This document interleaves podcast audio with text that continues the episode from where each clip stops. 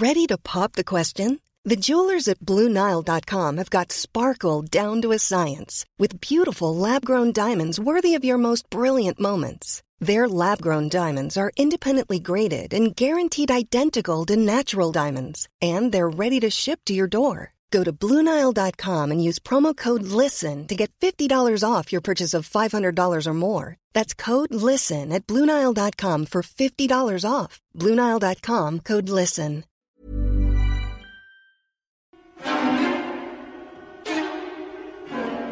Look up the road, there's a lot more of them. Why are they coming here? Maybe they're coming for us. There's a man going around taking names. And he decides I'm going to give the people what they want. Sensation, horror, shock. Send them out in the streets to tell their friends how wonderful it is to be scared to death. reaching down. When the man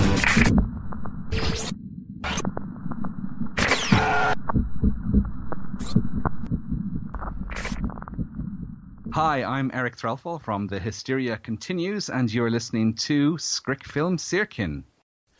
Och det gör du. Vi tackar Eric Trellfall för den fina presentationen av eh, Skräckfilmscirkeln. Välkommen! Eh, Jag heter Patrik och det är jag som kommer vara er värd. Och idag är vi tillbaka i cyberspace. Tyvärr kunde vi inte sitta och dricka kaffe och äta sockerkaka som förra gången. Så på andra sidan stan, där sitter eh, Fredrik Rosengren. Hallå Fredrik! Hej. Halloj Patrik! Allting gott? Ja, det är faktiskt eh, alldeles utmärkt med mig. Jag har fortfarande Mhm. kaffesmaken i...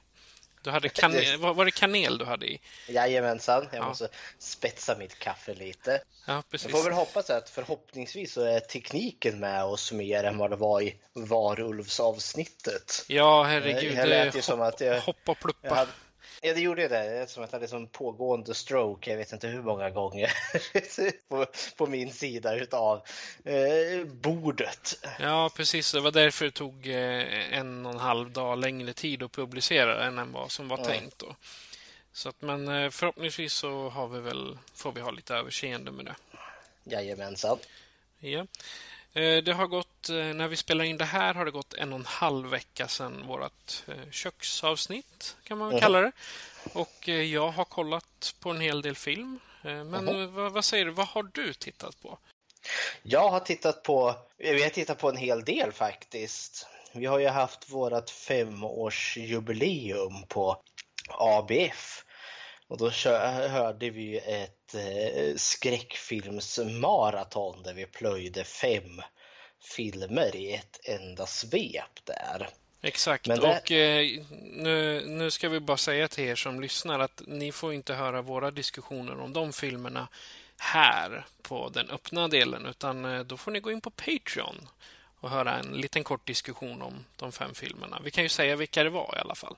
Jajamensan, vår första Patreon Exclusive är då till filmerna The Fingler, eller The Tingler, eh, One Dark Night, Anguish, Never Hike Alone och Deathgasm. Och ska säga Never, Never Hike Alone finns ju på Youtube också.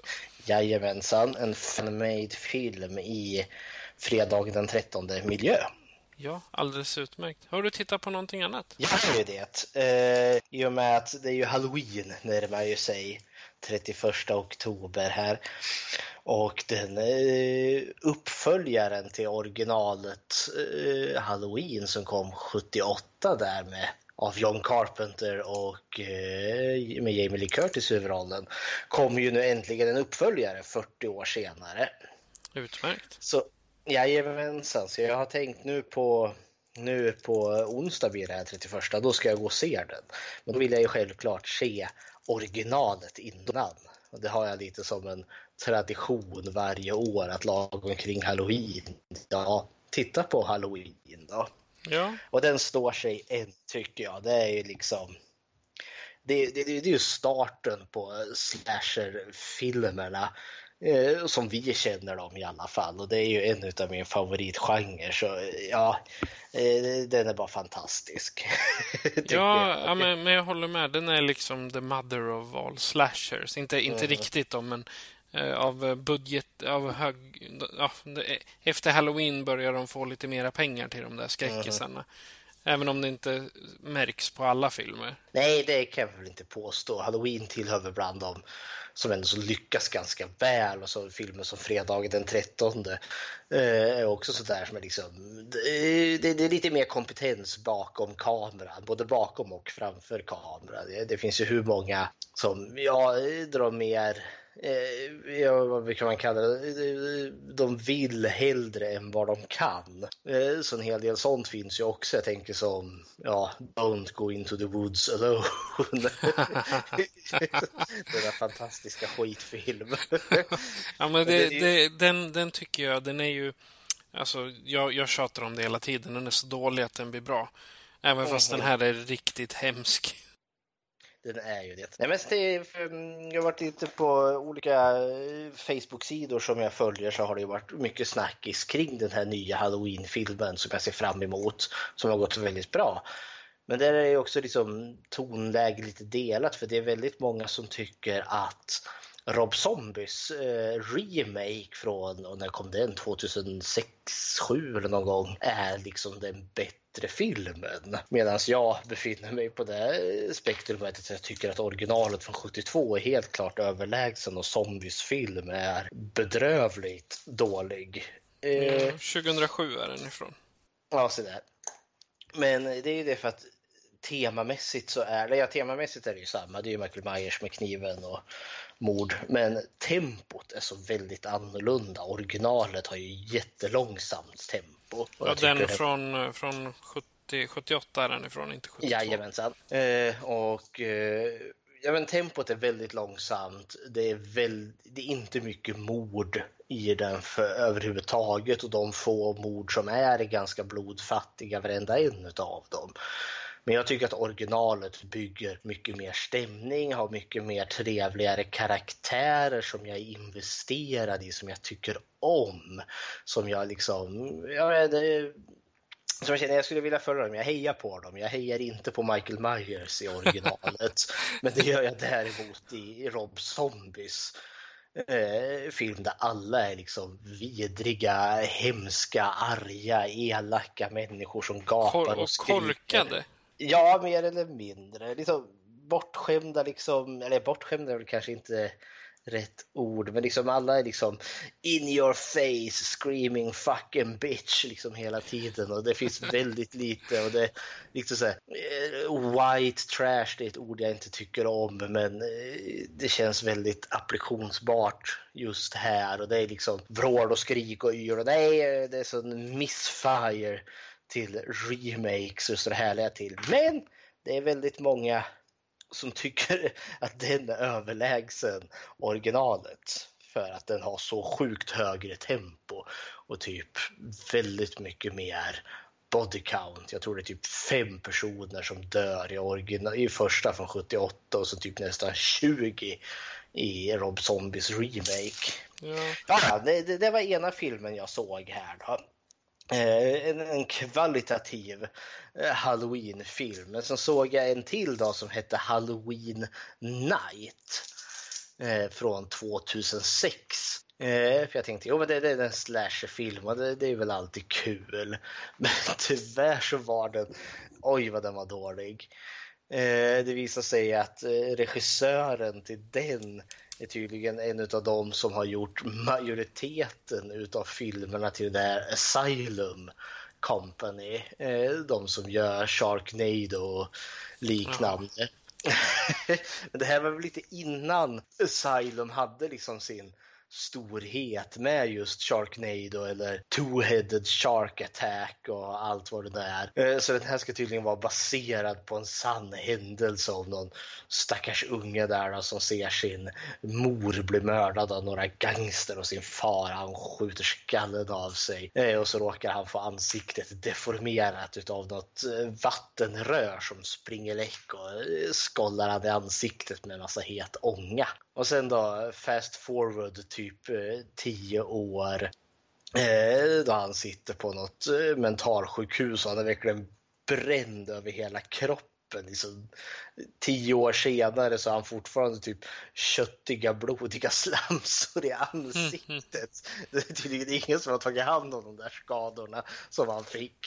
Taskigt. Och så är det mycket och så kommer det då någon riktigt otrevlig liksom, personal där som ska in och jävlas med för att det är så kul. Liksom. Han blir så rädd när man jävlas med honom och då sliter ju den här vanställda eh, mannen nu då ut strupen på den här sjukvårdsbeträdet och sen rusar han ut i halloween-natten där då så eh, ska han tillbaka till sitt barndomshem nu då som ett gäng ja, eh, gäng eh, tonåringar inom situationstecken då, numera bor i och de ska ha någon halloweenfest. Och när jag säger tonåringar och situationstecken, de ska spela 18 och de är väl typ 35, 40 varenda en. Jag tycker jag känner igen det där.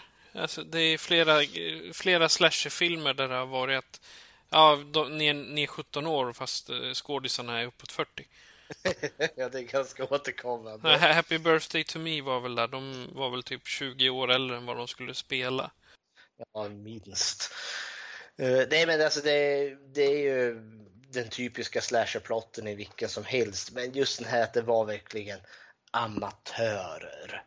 Det, det var så uppenbart amatörmässigt och karaktärerna var pisstråkiga och skådespelet väldigt tramsigt. Det enda som jag måste ge dem var att den hade relativt snygga specialeffekter och morden som var ganska många var ganska uppfinningsrika. För av en slump så råkar han ju kliva in i en bil som just ska till Eh, det här eh, festen och de har ju massa halloween, eh, vad heter det, maskeradgrejer och så har de hela bilen, för, det här bagaget är fullt med, med yxor och svärd och knivar och häcksaxar och köttyxor och det är väldigt lämpligt för honom. Och så kliver han in där så börjar han kniva ihjäl dem till höger och till vänster och hej vad det går.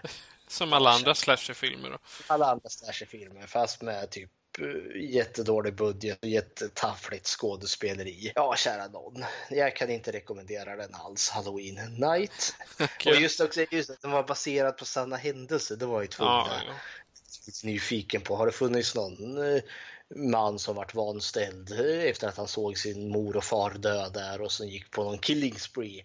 Nej, det visade sig att den sanna berättelsen var att regissören till den här filmen, han hade haft en halloweenfest för länge sedan. Och sen hade någon tyckt hört sig på radion. Att de sa att nej, det är någon galning som har rymt från ett mentalsjukhus. Och det kändes ju jätteläskigt. Men det hände ingenting. Men det var den sanna berättelsen. Så liksom, jaha.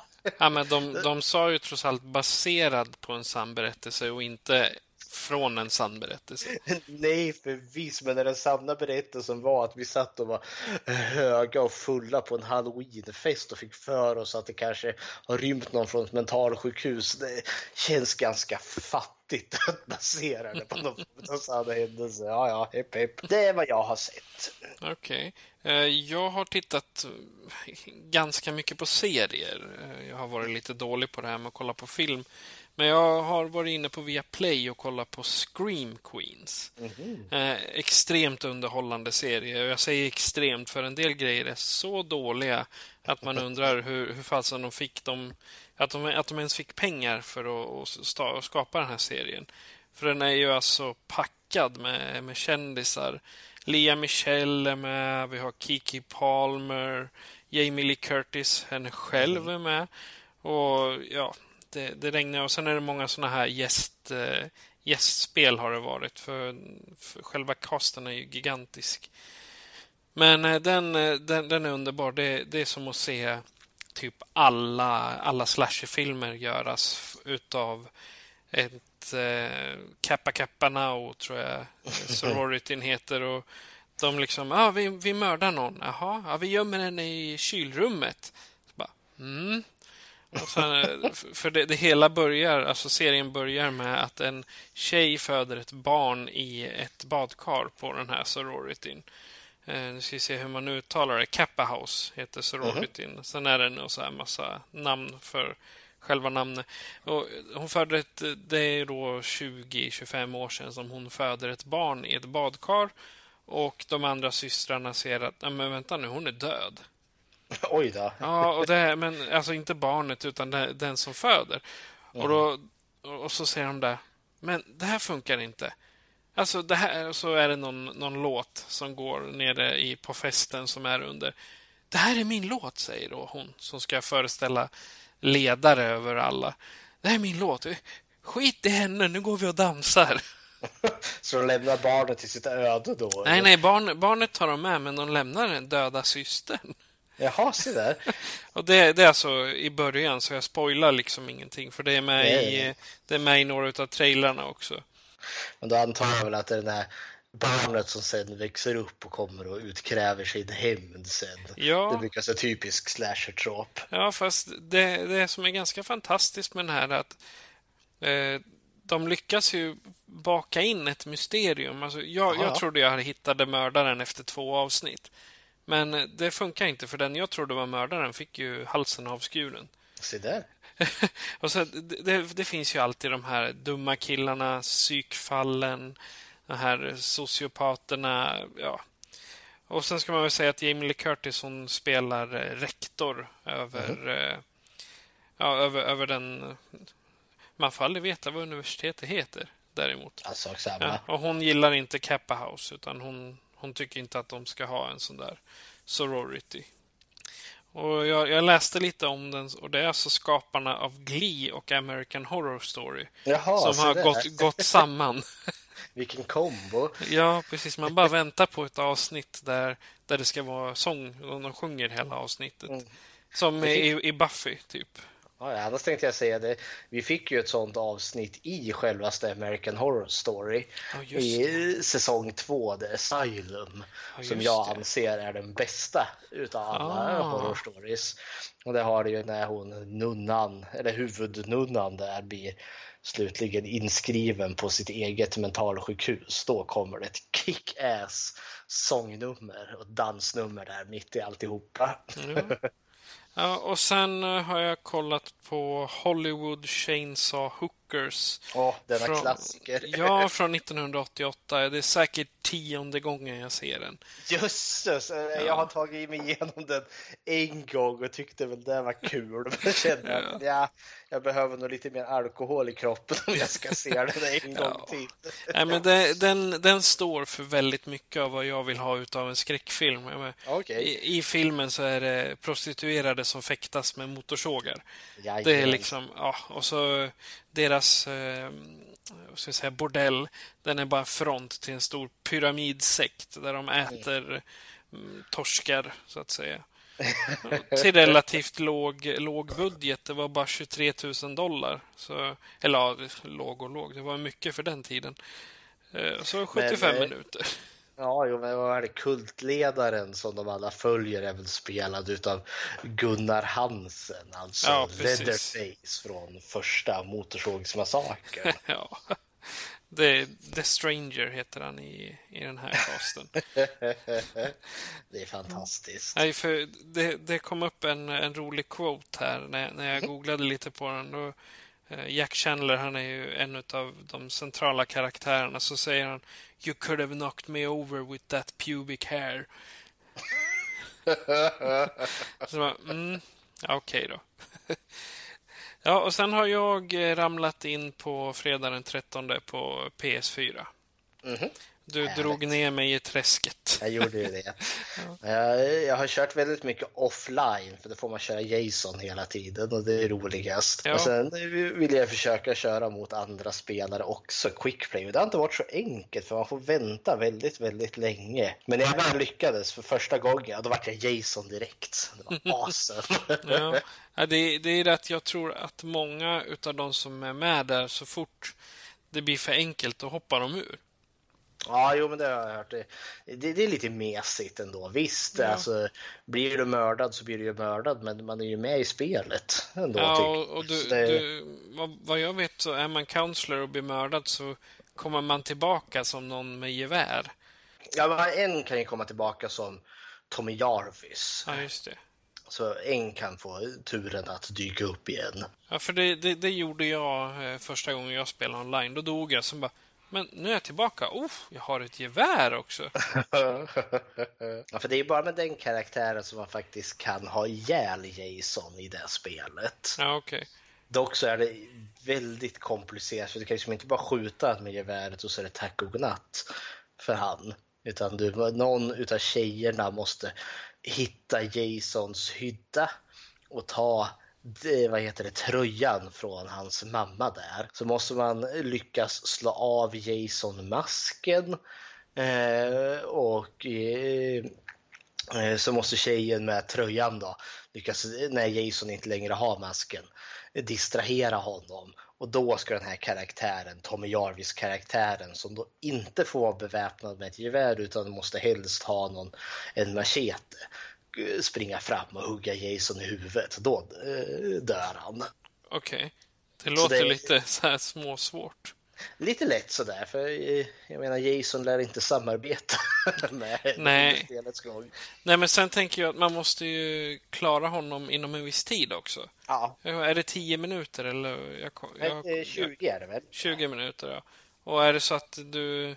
Nej, Jason måste döda alla inom 20 minuter. Ja. Annars får han liksom krypa tillbaka till sin koja. You did a bad work, Jason. They still live. Jag älskar henne. Det kan ju, frågan är om det är hon, eh, ja, vad hette hon nu då, som gjorde Pamela Myers? Nej, Pamela Voorhees. Pamela Nej, Voorhees, precis. Hon, hon, lever inte längre. Nej, det var ju synd. Häftigt med hennes riktiga röst annars. Ja, det hade varit coolt. Ja. Eh, har vi gått igenom allt eh, som vi har tittat på? Ja, det tror jag nog. Ja, i alla fall inom skräcken. Mm -hmm. Ja. Uh, nu idag så kommer vi ju ha en av mina favoritämnen. Vilket är, vi, vi ska leta oss in i de olevandes värld, det vill säga zombiernas värld. Mm, mm. Och jag älskar zombies. Så här bara. Jag har säkert 25, 30, 40 filmer som har någon form av zombie med sig. Hur, eh, vad är din relation till zombies? Zombierna, alltså de, de är kul, måste jag villigt erkänna. Men tänker jag mest, när jag tänker zombies så tänker jag tillbaka på när jag var när jag var ung och satt och spelade Resident Evil. Ja, det första och det andra spelet där då. Den första springer man omkring i någon gammal herrgård där med de levande döda som släpar sig omkring och i tvåan så är det på någon polisstation. Zombien i sig tycker jag, eh, jag är inte riktigt lika skrämd ut av zombiefilmerna. Jag tycker de är underhållande men det är inte så här känner jag liksom att nu jäklar ska jag se en trevlig skräckfilm så är det inte zombiegenren jag vänder mig till. Jag är mm. underhålld av den men det är inte, liksom inte min eh, ja, first to go kategori som jag går till. Jag, jag tycker zombierna är ju inte bara själva monstret i sig utan jag ser dem lite som att de får symbolisera, tänk en naturkatastrof eller en, mm -hmm. en, ett krig eller liknande. För de är faran som kommer där någonstans, även om det inte går fort. Så liksom, ja, man bortser från 28 dagar senare där zombierna springer. Så, mm. Men det, det, kommer vi nog in på lite senare. Eh, jag tänkte, nu, jag, som jag sa så har jag en jädra massa zombiefilmer. Om vi tar en topp tre på zombiefilmer? Det tycker jag vi gör. Ja. Och ska du börja kanske? Jag kan börja.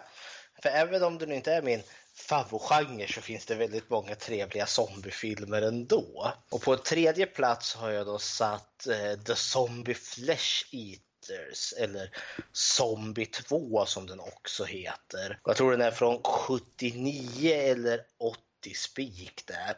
Och den är ju då gjord av den italienska skräckfilmsregissören Lucio, Lucio Fulci. Eh, och den är, alltså den, den är väldigt campy. Eh, eh, väldigt låg för den kommer liksom hack i häl på eh, den som är originalet Day of the Dead. Eh, Dawn of the Dead menar jag. Eh, som George Romero gjorde. Och han gjorde ju den lite i samarbete med den italienska regissören Dario Argento. Eh, och, och, den slog ju ner som en bomb där 78, så då eh, Italien var väldigt snabb på att plocka upp den här zombieboomen så att säga. De gick från sina Jallo-filmer till ett helt uppsjö zombiefilmer. Men Zombie Flesh Eaters, eller Zombie 2, eh, den börjar någonstans i New York där det flyter in en segelbåt. Och sen några poliser som trallar in, eller ja, det är väl några hamnarbetare först som trallar in där och upptäcker till sin stora fas att typ alla är döda och de döda har eh, har återuppstått och börjat äta upp folk där och så får polisen komma dit och så skjuter de ihjäl de levande döda där. Och så är det något team av journalister har jag för mig och andra liksom intresserade som försöker se vart kom den här eh, båten ifrån och så lyckas de med hjälp av sjökort och liknande spåra tillbaka vart den här segelbåten har varit senast till någon ö. Och så åker de ju dit och så är det ju fullt med levande döda och någon galen doktor i mitten av alltihopa som är orsaken till zombieviruset för han har gjort hemska eh, experiment på människor där. Ja, jag älskar omslaget till den. Mm. Det är fantastiskt. I alla fall det som är på IMDB. Det, han, ser verkligen, alltså han ser verkligen rutten ut, den här som är. Det är lite maskar och hål och benen syns och saknas hälften av tänderna. Det är inte de här Jajamän. snygga zombiesarna från de moderna filmerna. Nej, gud nej. Den har... För jag menar, något som är väldigt imponerande när de väl kommer till den där ön så finns det en cool scen eh, där det är någon brud som är ute och simmar och har sig och så blir hon attackerad av en zombie under vatten. Där. Eh, han kommer gående kring, kring havsbotten. Men så blir hon ju då räddad för att det dyker nämligen upp en haj och attackerar zombien. Och det, och det är lite imponerande för så, så hajen och zombien slåss ju och det är ju som en riktig haj och det är en riktig, ja, påsminkad skådespelare där. Nu vet jag väl att man drogade väl eh, hajarna Alltså, för det är inte första gången man har med hajar i film. Det finns en hel del hajar i typ James Bond-filmer. Mm. Och det är ett ganska oetiskt sätt att arbeta med djur. Men det är trots allt en, en riktig människa som brottas med en haj under vatten, om en, en drogad haj. Men det är ganska imponerande. Och hemskt. Och väldigt hemskt. Men sen är det Lucio Fulci och han är, gör ju väldigt våldsamma filmer. Det finns en scen med någon kvinna där då som blir överraskad utav eh, zombisarna och hon, har lyckats, hon håller dem på ena sidan dörren men så slår en zombie genom handen genom dörren och får tag i hennes hår. Och så drar ju zombiesen till, till sig henne. Och där är det en träplanka, en stor flisa som sticker ut. Och när han drar, sig, drar henne till sig så åker den där flisan in i hennes öga långsamt, långsamt. Och det, är, och det är väldigt groteskt och allting. Så det, det är min nummer tre. Den, den utspelar sig i New York, men det är italienare som spelar. Mm. Eller, ja. För i, i filmen så eh, har guvernören över New York eh, utfärdat ett sånt här typ undantagstillstånd. För att eh, hela staden är i State of National Emergency, heter det på engelska. Mm. Men eh, saken är att det är bara något presidenten kan göra. Det kan inte en guvernör göra.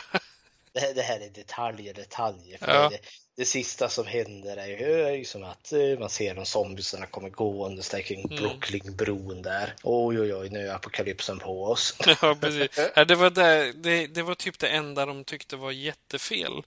För den, den var, alltså filmen hade rätt så bra budget, 410 000 lire. Jag vet mm. inte hur mycket det är i, i dagens, eh, för de har euro nu. Ja, ja. Men i alla fall, jag, jag, jag, tycker den är rolig den också. Jag har, mm. jag har nog inte sett hela. Jag har okay. bara sett bitar av den. Men jag har upp den, den filmen som kommer efter, Staden med levande döda. Mm. Den har jag faktiskt sett och den är... Ja, det är också lite B, men den är spännande. det är ju så. Mm. Ja, och min nummer tre, det är faktiskt inte en film utan det är eh, tv-serien Fear the Walking Dead som mm. började 2015. Och jag tröttnade på The Walking Dead efter typ säsong fyra. För det var liksom, det var inga zombies längre. Det var bara drama, drama, drama, drama. Och det var, det var lite som Rick eh, Grimes säger där i eh, i den här Zombies are not, eller Walkers are not dangerous, people are dangerous, eller vad han nu säger. Och i Fear the Walking Dead så är det, man är mycket närmare karaktärerna. Mhm. Jag gillade hon huvud... Vad heter hon nu då? Hon som är Al- Alicia Clark. Eh, Mad Madison är väl mamman, Kim Dickens. Och jag gillar hennes karaktär bra för hon är liksom pff, den bästa. Och sen har du eh, Alicia Debnam Carey som är hon, är... hon är inte så gammal men hon är väldigt, väldigt... Eh, hon är 93 är hon född. Väldigt... Eh, hon har många tunga roller på sin lista så att säga. Är det hon som spelar dottern? eller? Ja, precis. Hon är, hon är med i, Hon gör alla episoder. Hon är med i alla program. Det, Awesomeness. ja, det är hon ensam om. För alla andra har liksom under 49 avsnitt.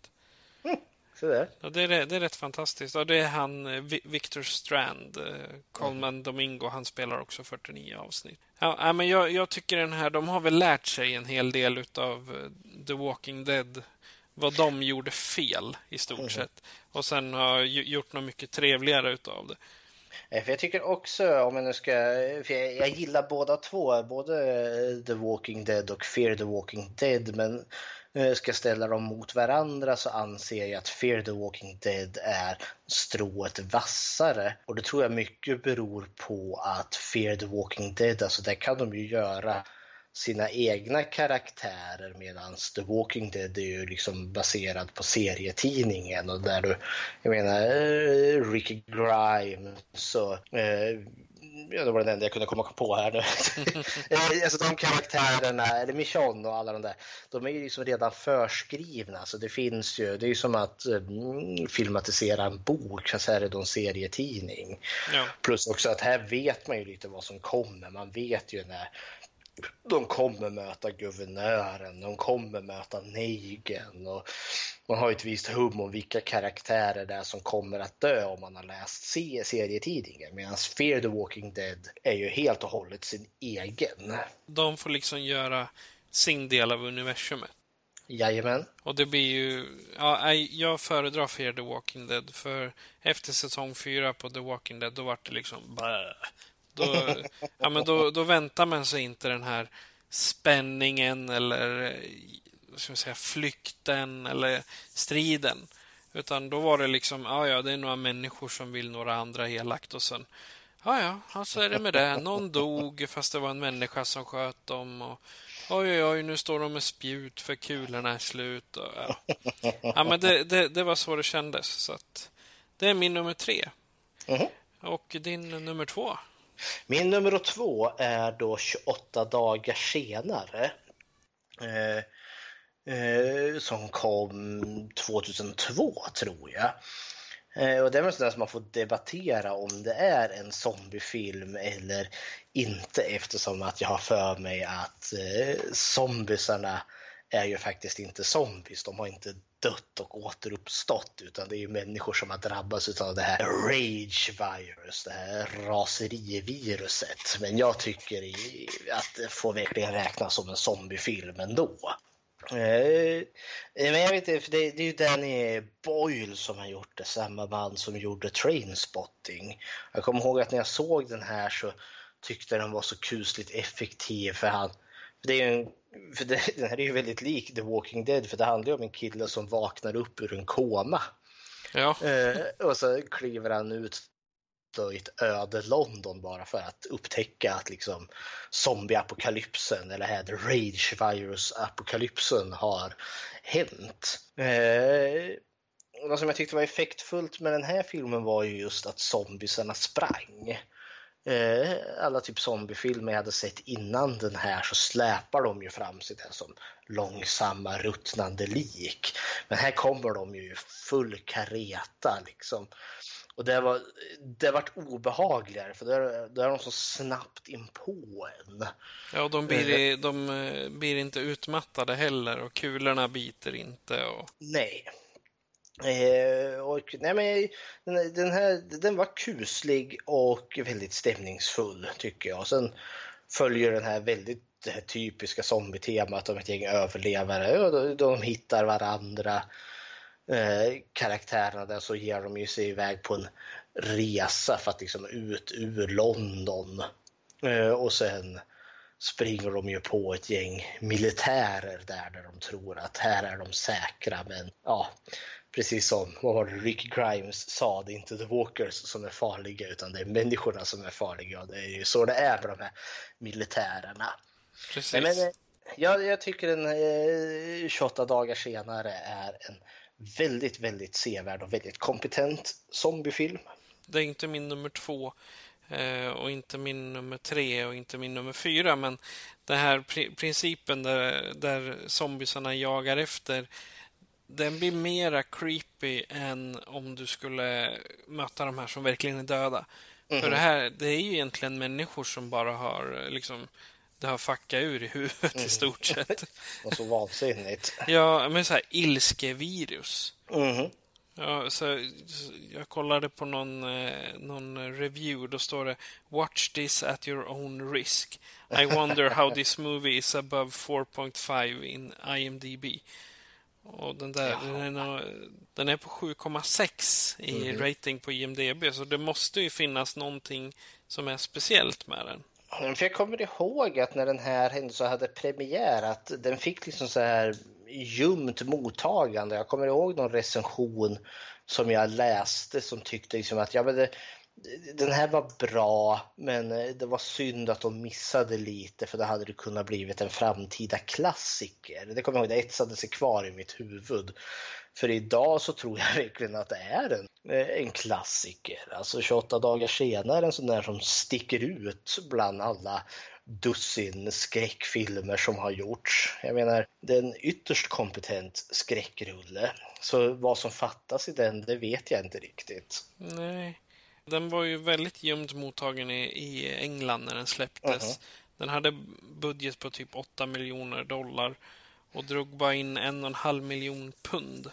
Ja, okay. det, är ju, det är ju inte ens eh, hela budgeten tillbaka om Nej. man jämför mot dollarn. Och i, men, i, men i USA så drog de in 10 miljoner dollar bara första, första helgen. Det kan nog vara lite som så att det kanske föll på att det var just Danny Boyle som gjorde det i och med att han gjorde Trainspotting som både liksom av kritiker och eh, tittare, publik, är liksom erkänt väldigt bra film och då kanske man tyckte att ja, en zombiefilm är liksom ett, är under hans värdighet när han har nått sådana toppar som eh, ja, med Trainspotting då. Ja. Så vad vet jag, men det är bara jag som spekulerar. Det är, alla kritiker som sa att den här filmen var dålig, de hade fel för det är en bra film. Exakt. Ja, och eh, ja, min nummer två är faktiskt uppföljaren till 28 dagar senare, nämligen 28 veckor senare. Se där, ja. Ja, och den är ju... Det handlar om efter att, ja, när det har lugnat ner sig lite, eller lugnat ner sig, lugnat ner sig. USA har kommit till räddning de kommer dit och rensar rent och bränner lik och tömmer, eh, tömmer städer och samlar alla i sådana här läger. Och sen efter ett tag då får de komma till städer som är clearade och rengjorda och säkrade och välbevakade framför allt. Och här får man följa eh, en syster och en bror, om jag har eh, helt rätt. Nej, men det är ju do dottern och eh, sonen till eh, vetenskapsmannen som tog fram Rage-viruset. Mm -hmm. Det vill säga Robert Carlyle som är huvudrolls... Den, jag kan inte säga att han är huvudrollsinnehavare, han är central.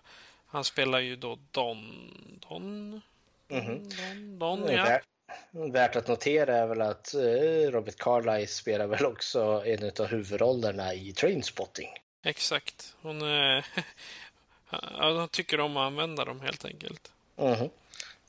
Ja, nej, men det, jag, jag gillar den. Den är lite mer pimpad rent eh, ska man säga, kval, kvalitetsmässigt och sen, eh, eller kvalitet effektmässigt. Och sen är det lite, lite mer moderna karaktärer. Det är inte den här sega britten som går. Han, han, som i 28 dagar senare, han vaknar ju som... Han ser ut som en zombie själv när han går där. Och han har liksom ingen... Eh, han ser ut som en minion, eller beter sig som en minion. I början till den här eh, svarta tjejen som ja, kom du måste gömma dig, de är här, bla bla bla. Mm. Ja, men sen då helt plötsligt så blir han superarg och superstark och mördar tio stycken eh, specialsoldater liksom. Men i, 28, men i 28 veckor senare så är det barnen som blir eh, hjältarna. Och det, det är så hon heter, Imogen Poots, som spelar Tammy. Eh, hon blir liksom hjälten och jag vet inte hur gammal hon kan vara i, i den, eh, vid där, kanske 15-16 på sin höjd. Hon och hennes bror, de tar sig igenom, ja, de, de, dels eh, från där de var när utbrottet kom, genom alla de här flyktinglägren och sen då till Eh, jag kommer inte ihåg vad de kallar det. Eh, eh, den här, för när de åker tåget in till stan så är det ju någon, någon militär som berättar att ja, det är så här och så här och vi har till och med en pub. Så, okay. jag, jag, kommer inte ihåg vad, vad de kallade stan, men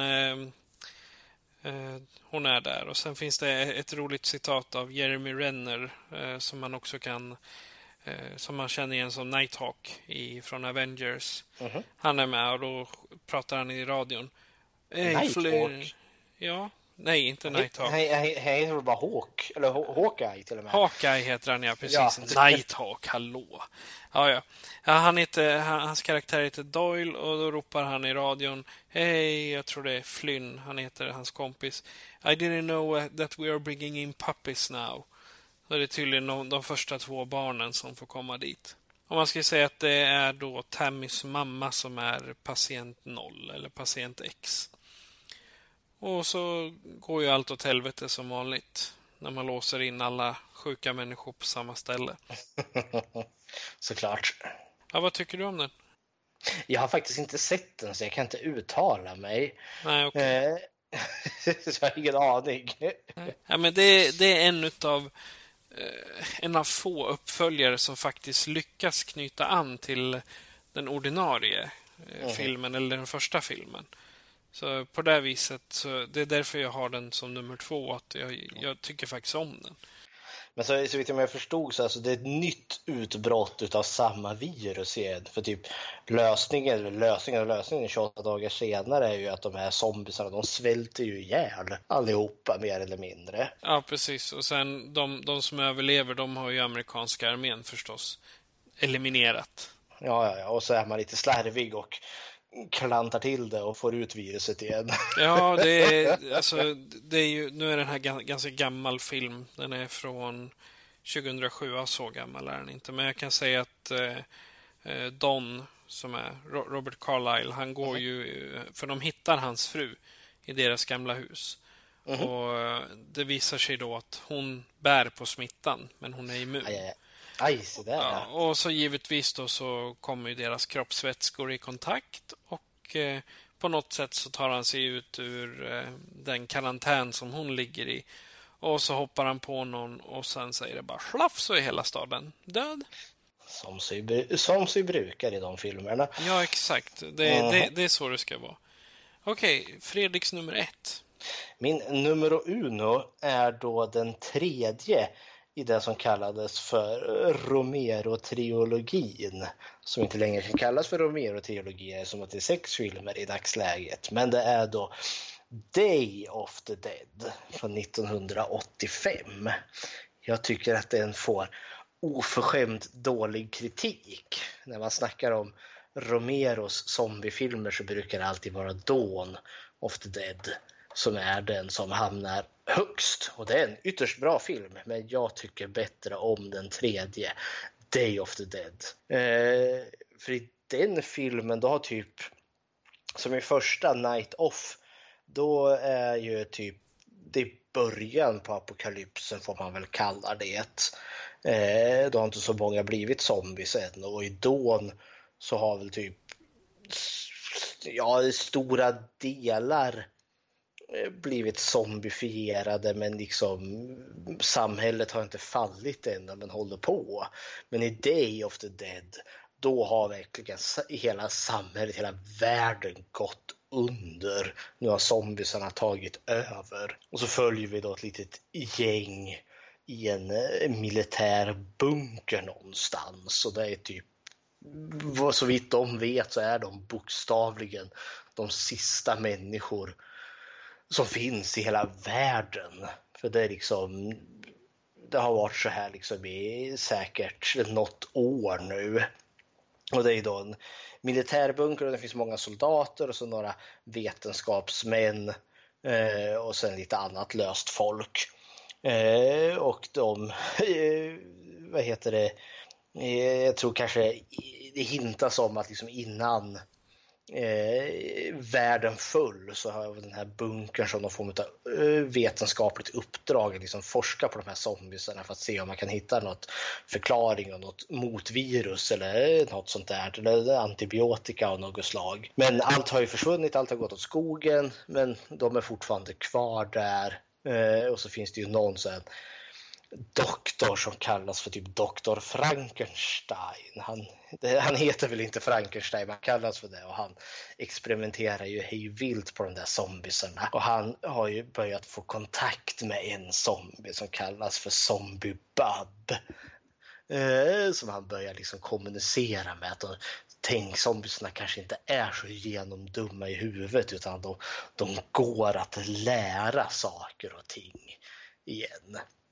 Men så blir det lite ansträngt där då vartefter. Eh, jag för mig liksom att den som är ledaren för militärerna går och dör och då går ju liksom ledarrollen över till eh, typ andre eh, i eh, befälskedjan och det är då Colonel Rhodes och eh, han är inte kapabel till att leda en grupp människor för han går väldigt snabbt in på att ha ett skräckvälde. Han blir väldigt maktkåt. Nej, nej! Den här filmen är väldigt snygg och det är fullt med praktiska effekter och den är så blodig. Det är rent liksom så att magen bara vänder sig.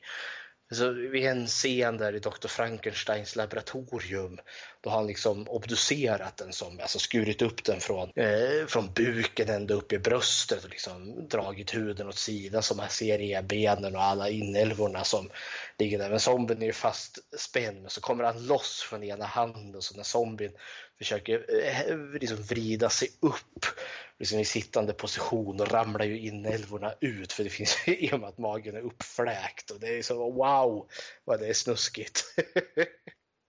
ja, nej, jag, eh, det är min favorit av någon märklig anledning. Jag tycker att det är min to-go-film om jag ska se en zombiefilm. Då är det The Day of the Dead. Okej, okay, var, var det remaken eller den uh, ursprungliga? Den ursprungliga från 85. Ja, jag tänkte väl det. För remaken har en riktigt hemsk... Ett, vad ska man säga? Ett hemskt, dåligt rykte. I alla fall mm. på internet. Om man säger så. Ja, ja, nej, men jag har för mig att det finns någon Day of the Dead 2. Och det ska ja. finnas någon som bara rakt upp och ner remake som heter Day of the Dead. Ja, den är från 2008 och sen finns det Day of the Dead 2 uh, eh, Bloodline. Och den ja, är, ja. Det är en found footage-film och den är Alltså jag gillar found footage, men den är hemsk. Okej, okay, jag har inte det, hört något gott om Det är som att säga, it's bad. It's, it's really bad. Vad är ditt nummer uno då? Ja, eh, jag ska säga att jag är den här eh, klassikern och jag har faktiskt den ursprungsfilmen Light of the Living Dead från mm. 1968. Det är min favorit fortfarande. Och den, mm. den kan jag återvända till när som helst. Awesome. Och den, är, den är svartvit och det är Romero som har både skrivit och regisserat. Och jag, jag får liksom rysningar av det här. Det, det är verkligen min favor, en av mina största favoritfilmer. Härligt. Ja. Har, du, du, jag antar att du har sett den? Ja, då, jag tror det faktiskt är den första av alla Romeros zombiefilmer som jag såg. Jag såg dem i jag tror faktiskt jag sett samtliga filmer i rätt ordning. Eh, och eh, The, The Night Off är ju verkligen Alltså det, det, det är en klassiker utav en anledning. Men eh, Eh, för, den var verkligen först och det, det, det är ju den som skapar zombiefilmerna som vi ser dem idag. Det finns ju zombiefilmer före dem, men de är väldigt annorlunda. Medan eh, Romero där liksom verkligen skapade den här apokalyps-zombien som äter folk och som man måste skjuta i huvudet för att de ska dö. Alltså, allt kommer från den filmen och jag tycker det är fantastiskt. Ja. Jag kollade på, på budgeten på den. De hade ungefär 114 000 dollar. Och så kollade man första veckan och gjorde de 5 000 dollar. Så populär var den. ja, men den det, det, anledningen till att den var så populär var väl också att det var ju något, de var ju tvungna att ändra titel på den ett x antal gånger. Night of Living Dead var ju inte originalnamnet eh, på den. Eh, men när de väl fick, alltså att den var döpt till Night of the Living Dead så glömde de ju att trademarka den. Så att Romero och gänget de hade ju inte rättigheterna till sin egen film.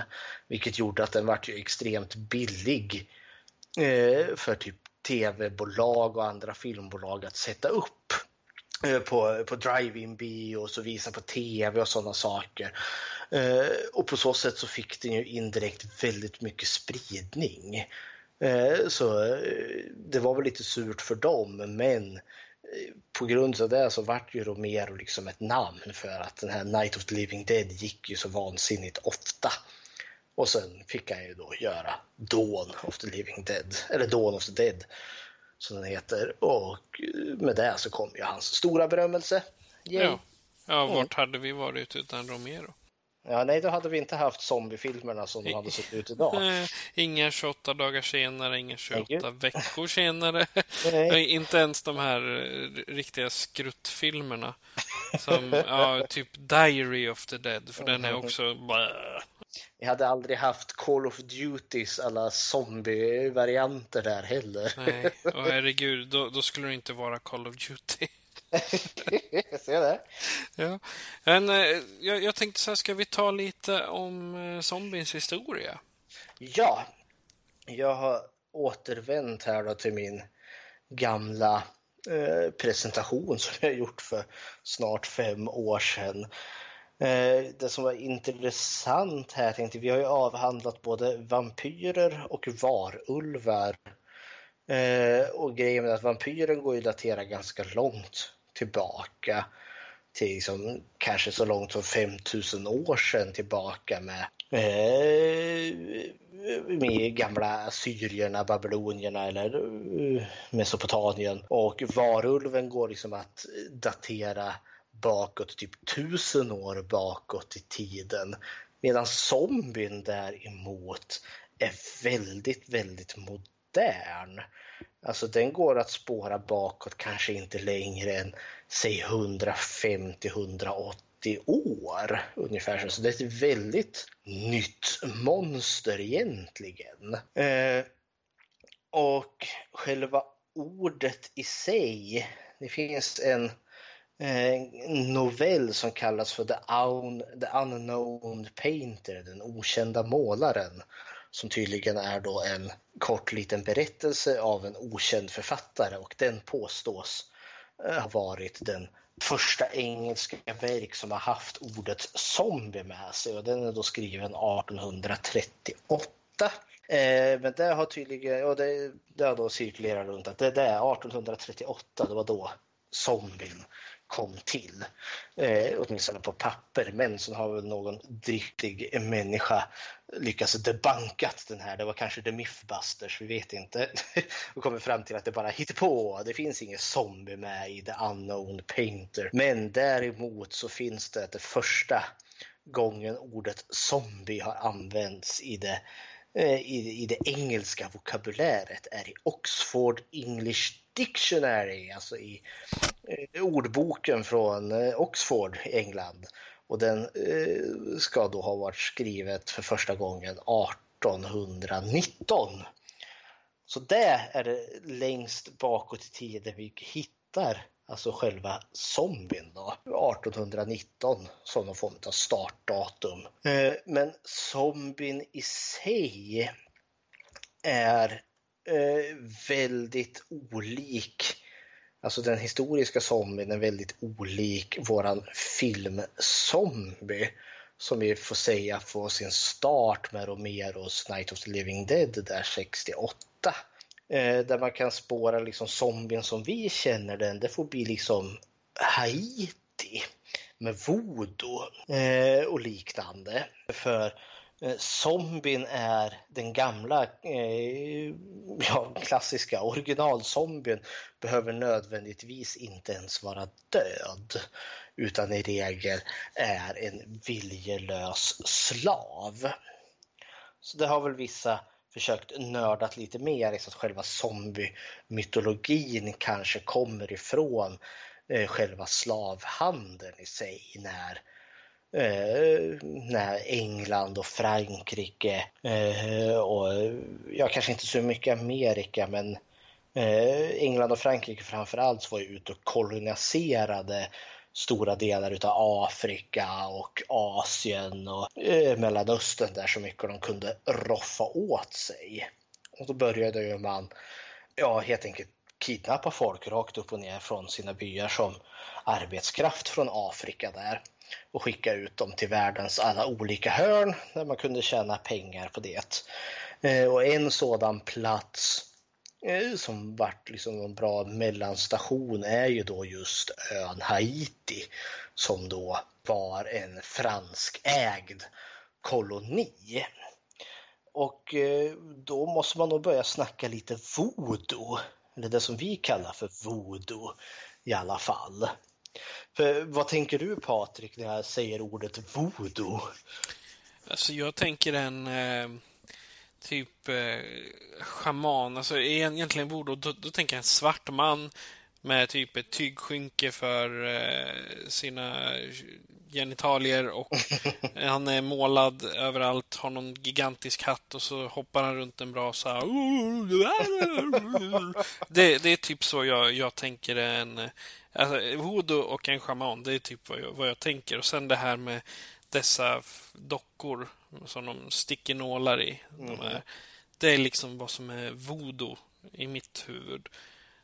Jajamän, för det, eh, voodoo är ju faktiskt någon form, det som vi kallar för voodoo medan eh, det begrepp som kanske själv används av utövare i Hav, Hav, eh, Hawaii, nu ska du få höra, nu ser jag fel, Haiti, är då eh, Sevis Law. Okay. Eh, och grejen är att det fanns ju en religion här eh, som jag inte är så jätteinsatt i då, men som fanns där då innan de franska Eh, kolonisatörerna dök upp där och liksom tog Haiti i besittning. Och ett som var väldigt typiskt liksom när man liksom eh, tar över ett land på det här liksom koloniala sättet är ju då att du måste ju eh, föra den sanna kristna läran här. För det här är ju, alltså det, det finns en djup, djupt odlad rasism här. För det, det var ju någonting som begrepp som kom att kallas för den vite mannens börda alltså den här Rudyard Kipling, han som skrev Djungelboken har jag för mig, myntade det begreppet med hans, när han var nere och eh, var i Indien, för han var ju britt och Storbritannien koloniserade väl Indien bland annat. Nej, men han, han kom ju fram till att vi, den ljushyade befolkningen, var ju i särklass den överlägsna rasen kontra den mörkhyade Indien där. Och då var det ju liksom Eh, på den vita mannens uppdrag här då att liksom kultivera, utbilda de här mörkhyade vildarna från deras primitiva, eh, dåliga sätt att vara. Eh, och detta vart väl liksom väldigt kutymt överlag när man koloniserade ett land överlag, att du kom ju där med någon form av riktigt översittarfasoner egentligen som någon form av härskarfolk. Och då ska ju vi befria er från era gamla dåliga sedvänjor och eh, kristna er framför allt och sen ja, lära er sanna, härliga, europeiska och vita värderingar. Och eh, ja, det som kommer fram, jag nämnde flera gånger att man kristnade folk, för det var ju en väldigt viktig del där, att man hade rätt religion. Så det är ju någonting som slås ner på i, i många av de här kolon, koloniländerna, alltså den inhemska religionen. Eh, men på Haiti så kom det att bli någon form utav sammanblandning utav den inhemska, eh, vad heter det, Eh, Eh, haitiska religionen som fanns tillsammans med den romersk-katolska tolkningen utav kristendomen. Och sen kom det också att bli väldigt mycket vart eftersom det här med slavhandeln ökade, för mycket kom ju från Afrika och många liksom körde ju sina slavskepp till Haiti och liksom, eh, som någon form av mellanstation för man kunde ju inte köra de här slavskeppen i ett enda streck för då dog ju i regel liksom hela lasten utav slavar som hade, och då gjorde du ju ingen vinst. Nu var det väldigt många som dog i alla fall men det gjorde att det kom väldigt många olika liksom, personer från olika delar i Afrika så då fick du också in någon form av afrikansk eh, liksom, urreligion så att säga. För jag kan ju tänka mig att när man rycks upp från sina, ja från allt det som du känner liksom hem och familj och allt som du är van vid och så tas till, till ett annat land där ingen pratar ditt språk. Att då kanske det blir extra viktigt att hålla på den här lilla liksom formen av trygghet, känsla av identitet som du ändå har. Och det, det kan ju den religion, den trosuppfattning du har då liksom bli extra viktig. Men så har du ett gäng arga mm, typ munkar och missionärer där som piskar i gul och blå. Liksom, du får inte hålla på med det här.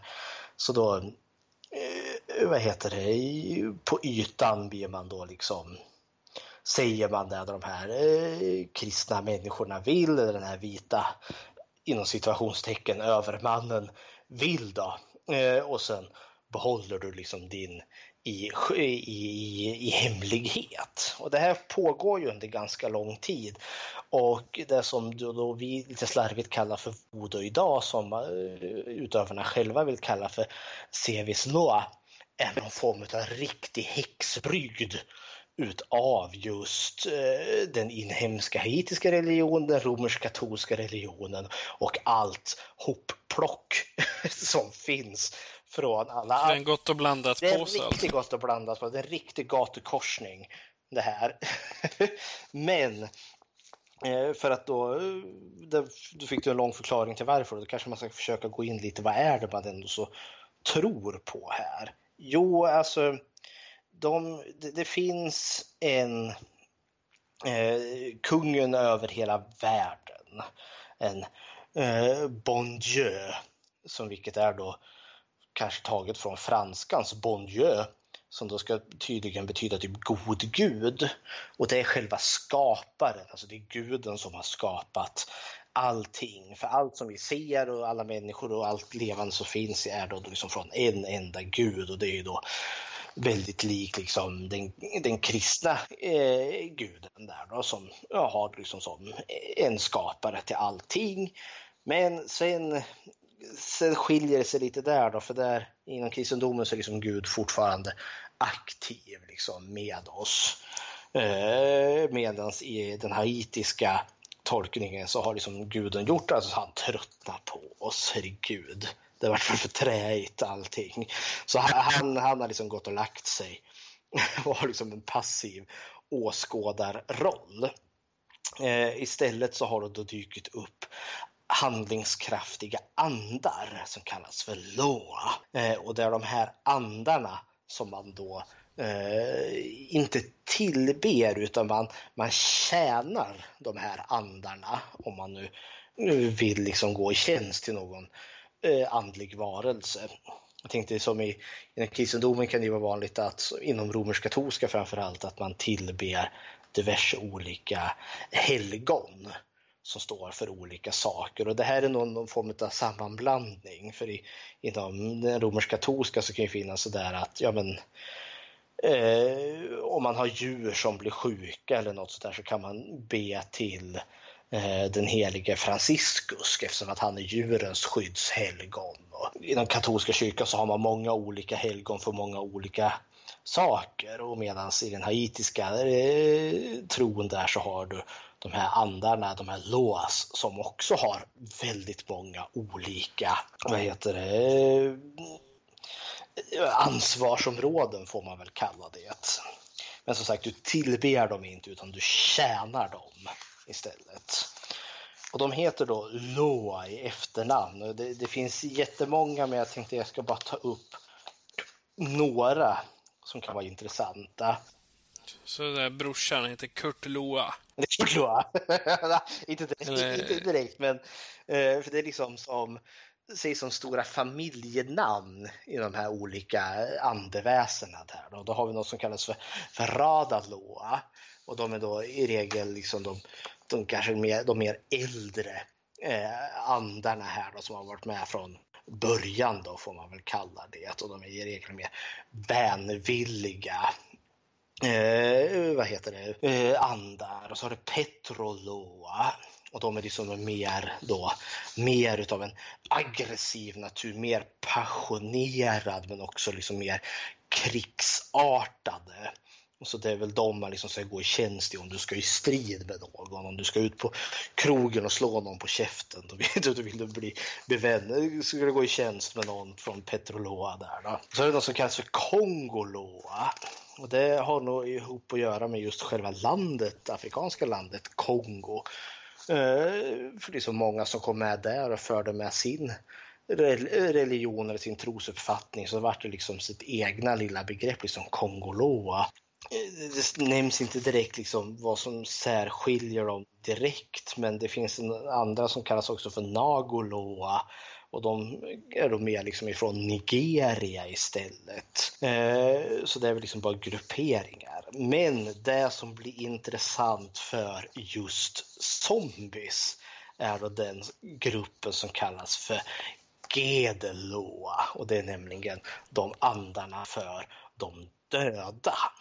Eh, och eh, huvudanden där får man kalla det är då en figur som kallas för Baron Samedi. Han har flera namn, han kallas för Lacroix eller eh, eller eh, Simitree.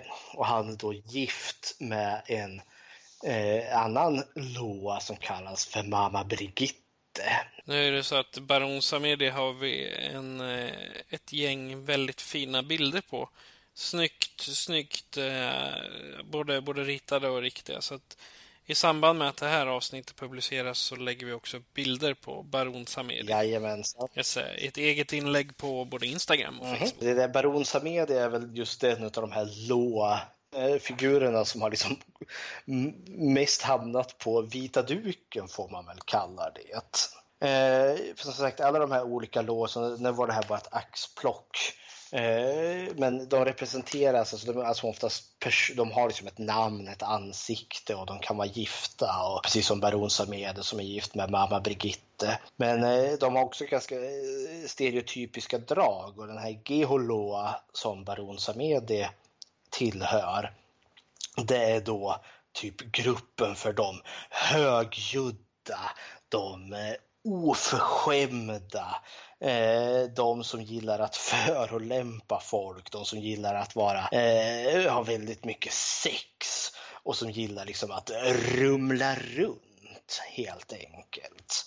Vi snackar liksom inte någon form av kultur, liksom att, liksom att du ska gå och slå folk på käften eller mörda folk till höger och vänster, utan det här är liksom de är ogenerade, de är liksom högljudda, liksom. de vill leva det goda livet liksom, med, med allt vad det innebär. De är liksom, ja, men, väldigt hedonistiskt. Liksom. Här ska man ta för sig.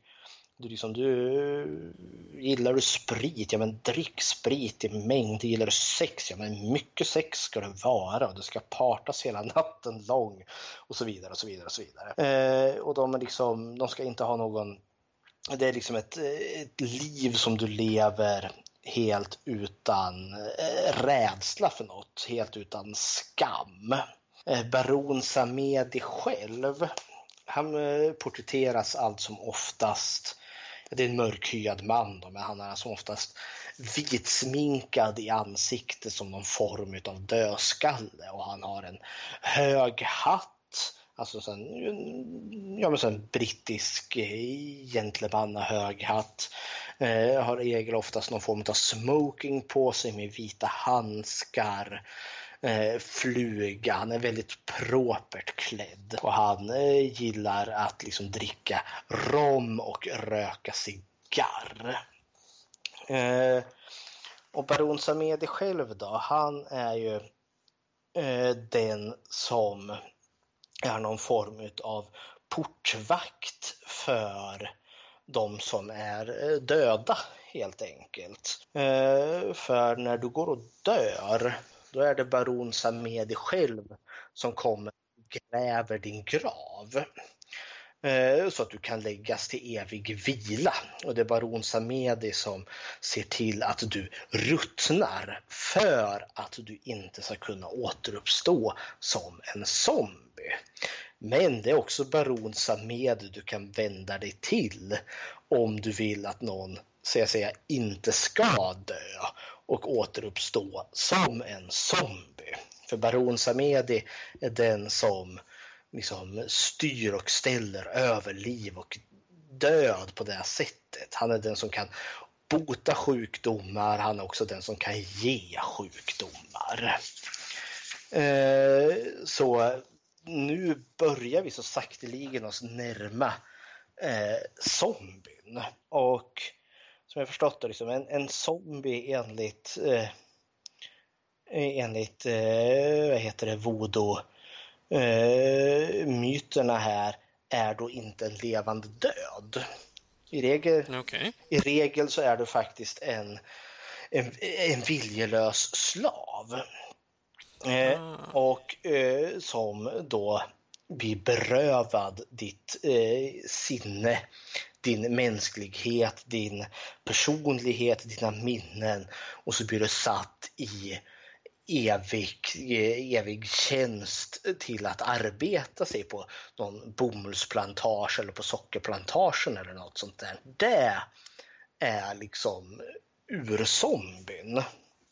Hur kan man då bli en zombie enligt liksom de gamla eh, tankarna här då? Jo, eh, de här Lohana som man eh, kan gå i tjänst till Eh, deras, de som går i tjänst till dem, det är ju som kallas inte för präster utan det kallas för en bokor. Eller bockor. Bokor. bokor.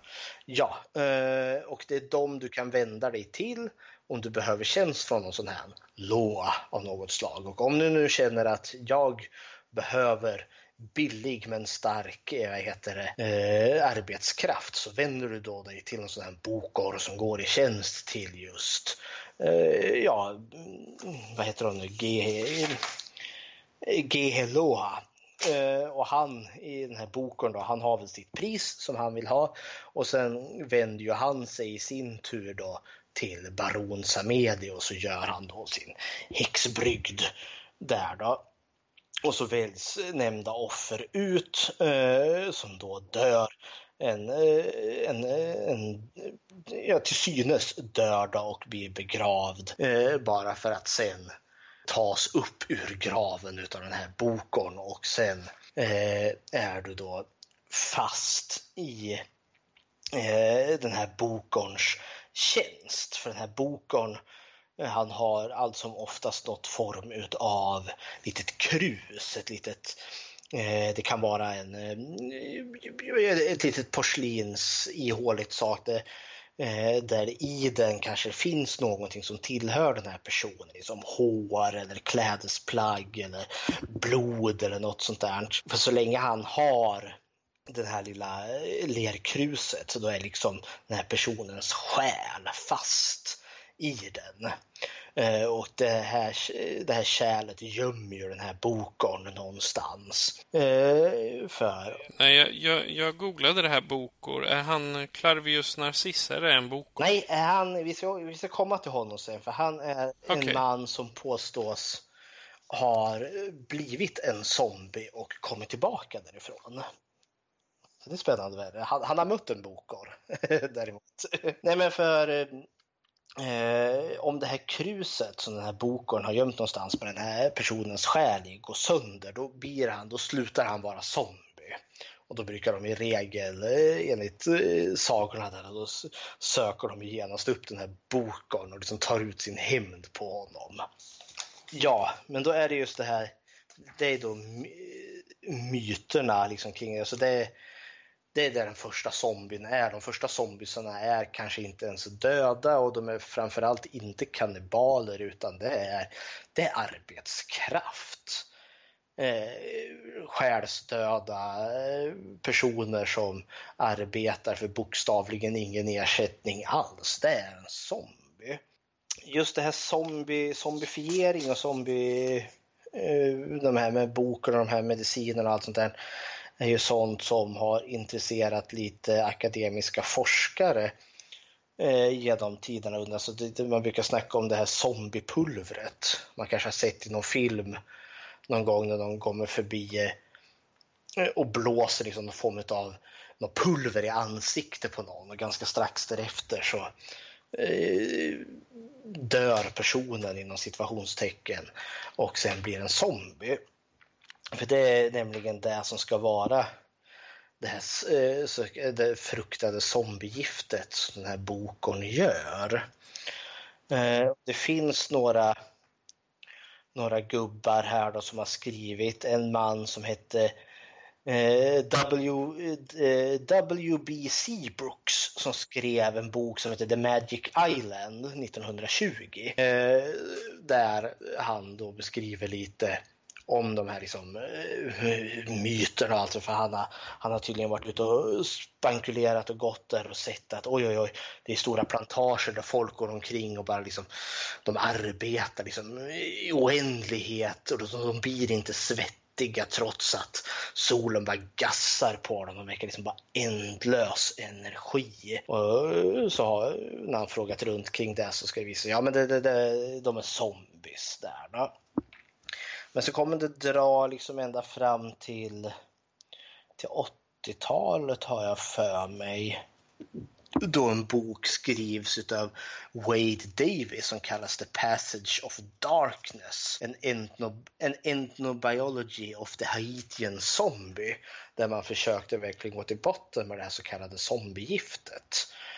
Och det ska då vara liksom i, i eh, alltså själva brygden i sig ska då vara liksom eh, torkat och pulveriserat liksom, eh, ben från en människa, det ska vara vegetabilisk olja, det ska vara något väldigt specifikt eh, eh gift från någon groda, buffotoxin, eh, och gift från en sån här blåsfisk pufferfish som de heter på engelska, texor, eh, tetrodoxin.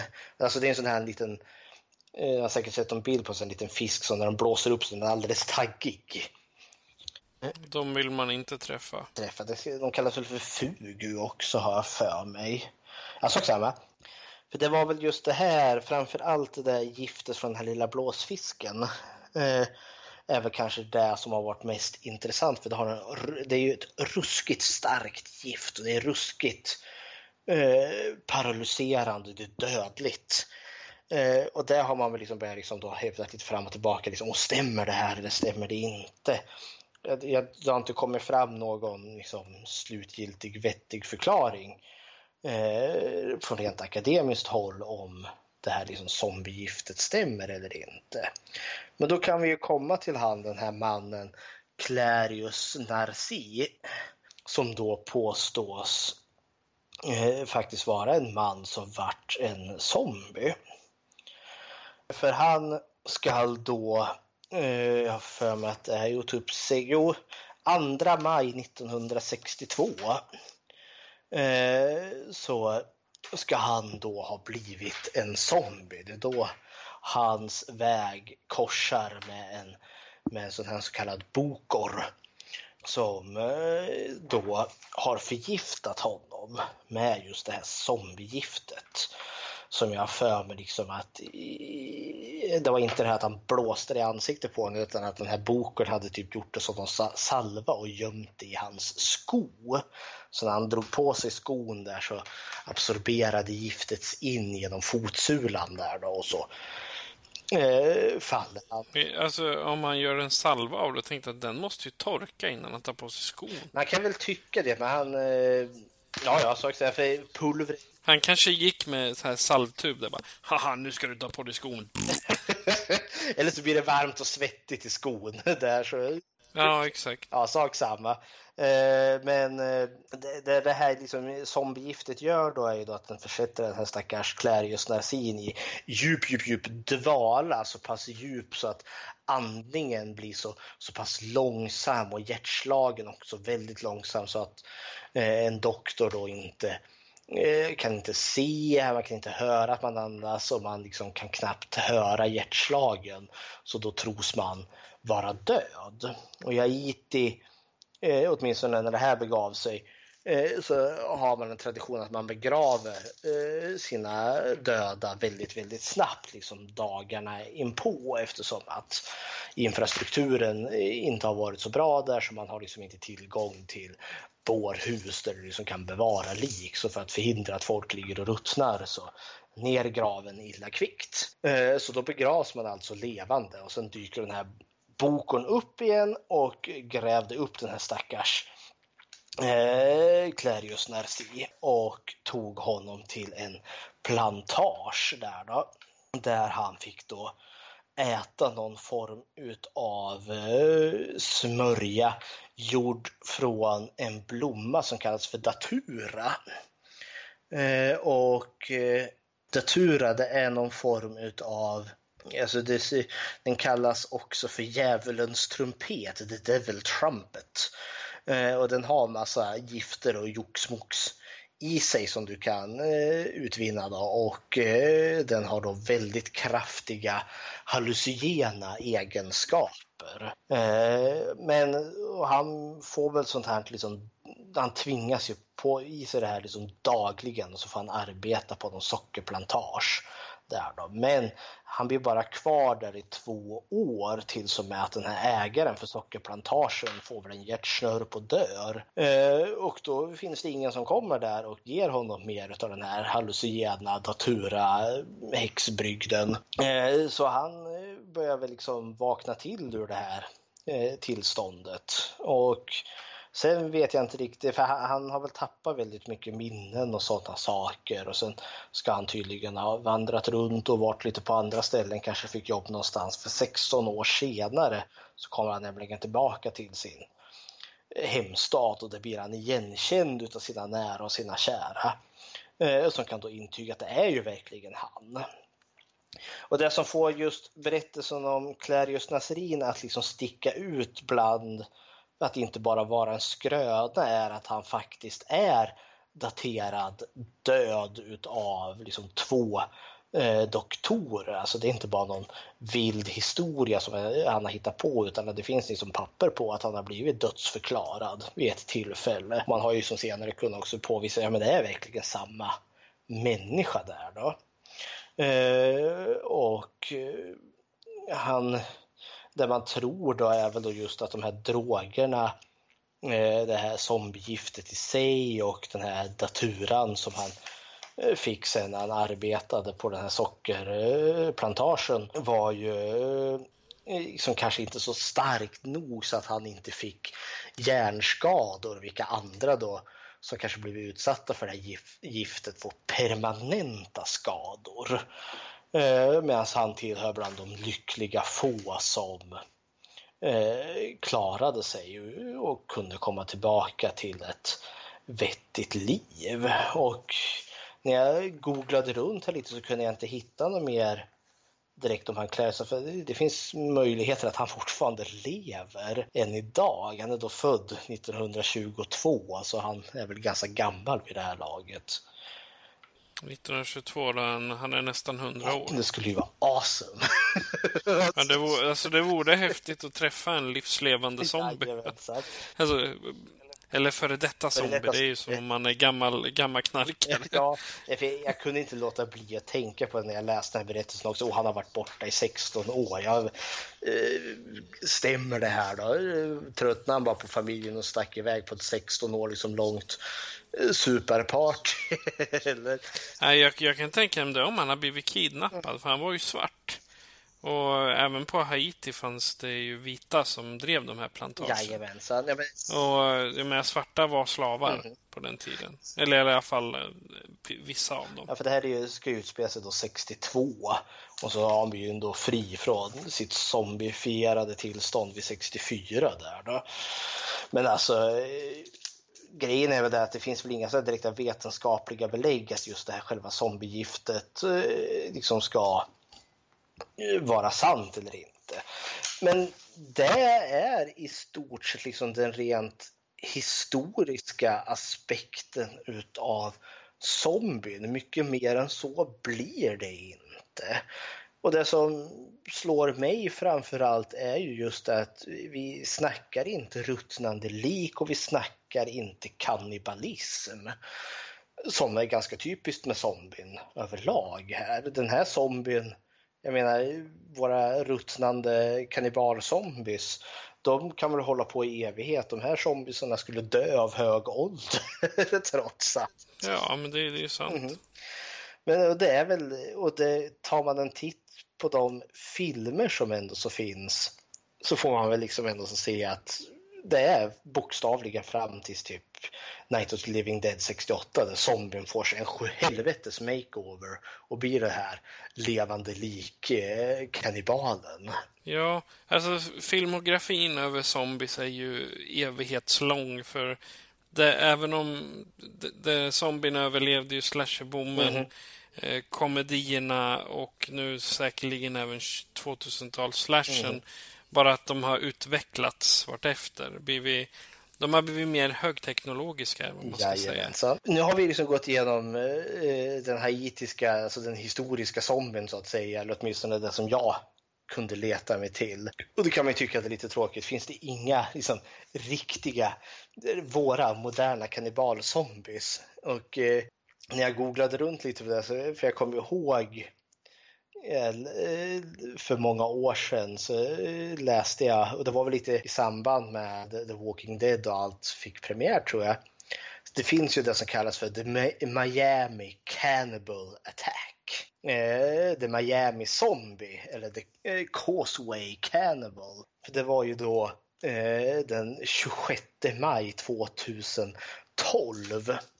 då en hemlös man vid namn Ronald Poppo eh, vart attackerad utav en eh, av Rudy Eugene som då var spritt språngandes naken där då, som flög på stackars eh, Roland där.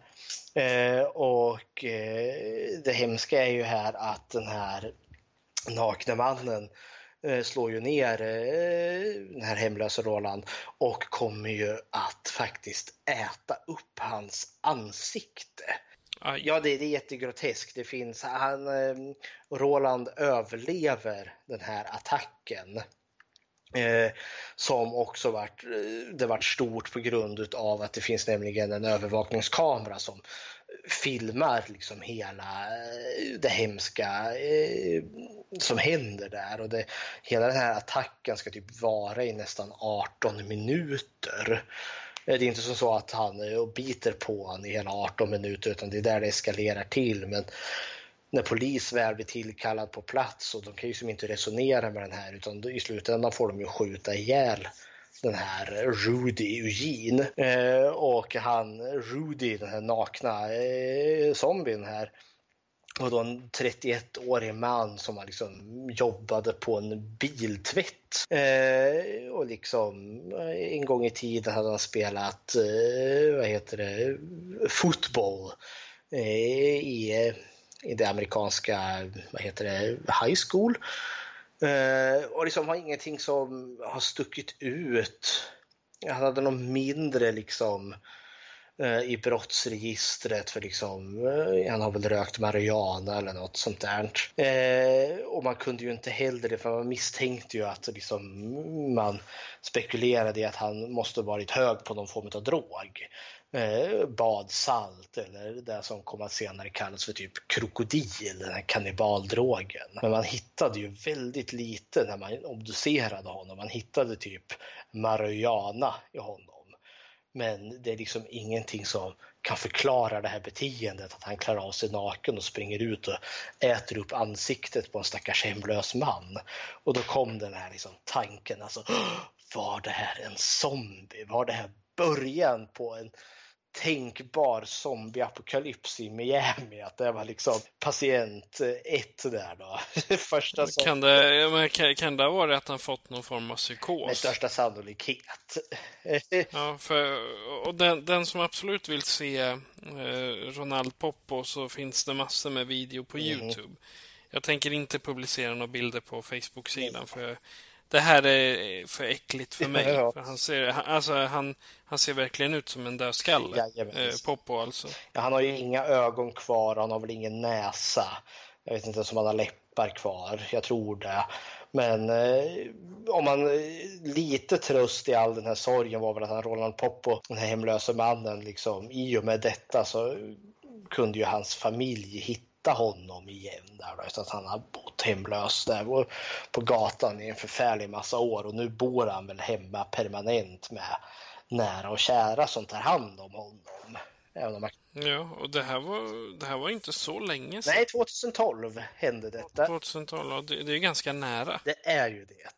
Och då har vi ändå haft lite mer än 40 år med de moderna zombies. Vi har ju det ändå. Så. Ja, nej men det, det är liksom zombies utanför film, typ.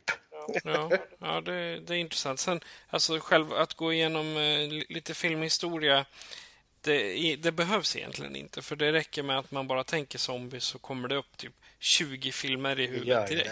Alltså, tycker jag vill nämna lite, för om vi ändå ska gå in rent filmmässigt så vill jag ändå nämna att eh, kontra vampyrfilmerna och varulvsfilmerna så kan man också lite svårare att säga liksom, när, vilken är den första vampyrfilmen, vilken är den första varulvsfilmen. Så, men med zombiefilmer så går det däremot. För den första zombiefilmen som har gjorts är då en film som heter White Zombie som kom, oh nu ska vi se här, jag tror den är gjord 1931 och den har eh, Bela Lugosi, greve Dracula där då, i huvudrollen. Eller som den eh, här filmens variation av en bokor. Och han är... 32 kom 32, okej. Okay. Ja, då var jag inte så långt ifrån.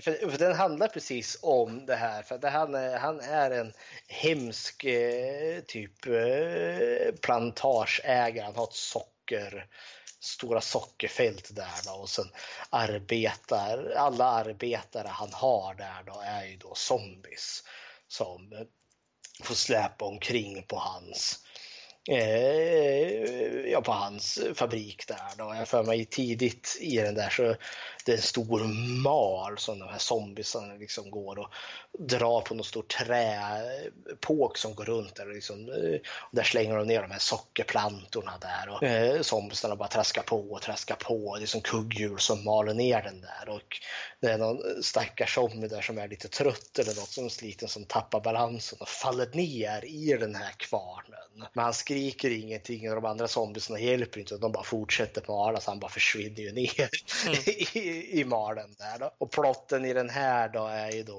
att det dyker upp ett ungt par där som ska gifta sig och Bela Lugosis otäcka zombiefason. han får ju syn på den här tjejen och han tycker oh, hon är så snygg, nu ska hon bli min, vare sig hon vill det eller inte.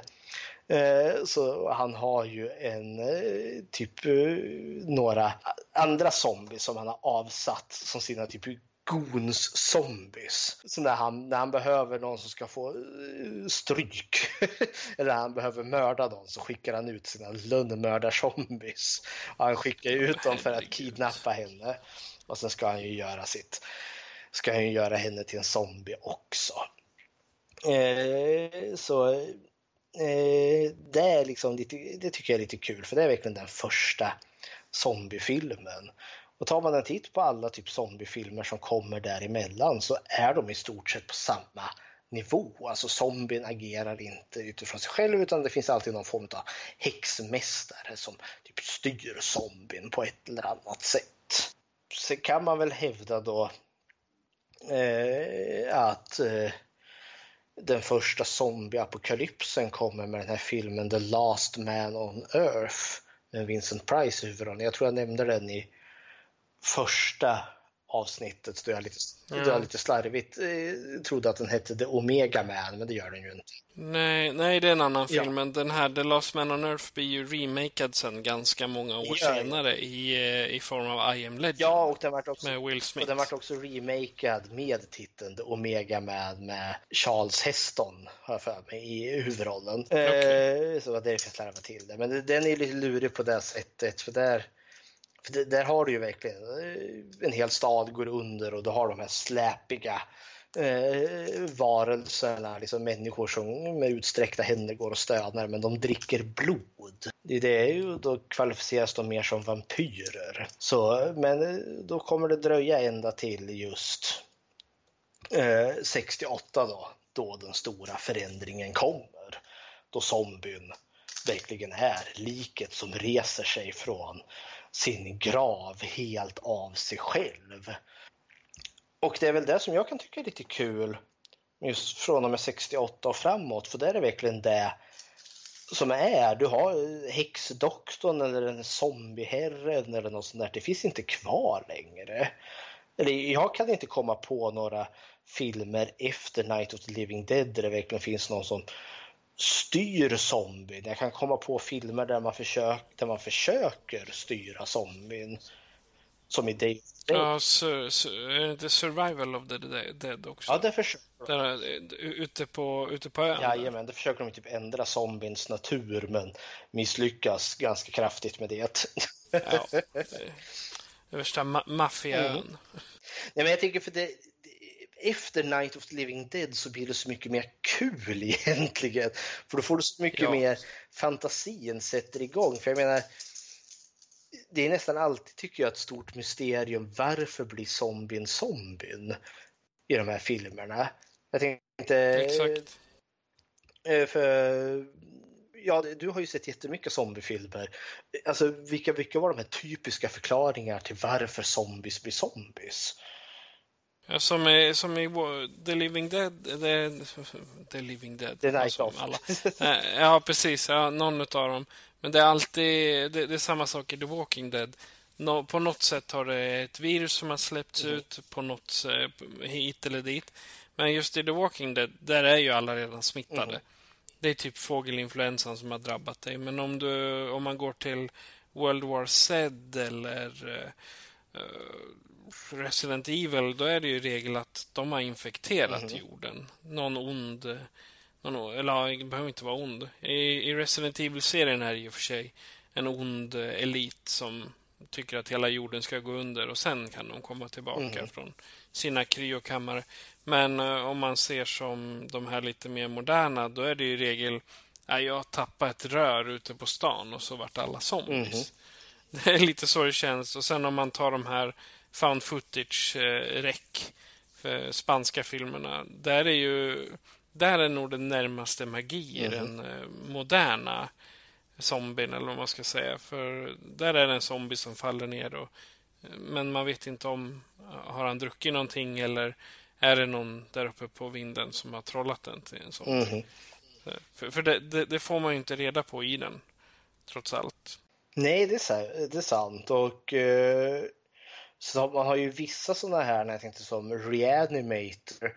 Där har du ju liksom han, eh, ondingen Herbert West, som försöker sätta liv i de döda där med, sin, eh, med sitt eh, jux eller vad det nu han har i sin spruta där. Men han kan ju aldrig få zombiesen att lyda.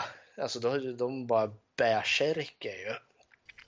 Så det kan vara lite kul att tänka, vad, jag tänker typ fredagen den 13 typ Jason där i de senare filmerna. Skulle du räkna honom som en zombie? Alltså, han, han kan inte dö. Han reser sig Mhm. hela tiden och han är typ rutten. Tekniskt sett, ja, men eh, han är för smart för att vara en zombie. Ja, visst är han, för jag också... Det är så, för, för han tänker ju liksom, ja men nu är det massa counselors här, jag ska döda dem. Mhm. Men det är inte så att han går, de, de går, springer och så stänger de en dörr och han bara, "Eh, jag kommer inte in genom dörren. Nej, då kör han macheten Mhm. rakt igenom. Det är likadant, hur, tycker du om eh, Evil Dead-filmerna? Eh, är Ja, eh, de som eh, kommer tillbaka där, är de zombies? Alltså jag har svårt att sätta namn på dem överhuvudtaget. Mhm. Liksom, är det bara, det är bara monster och sen eh, så är de roliga och äter människor. Ja, för det är just det, för de, de pratar ju.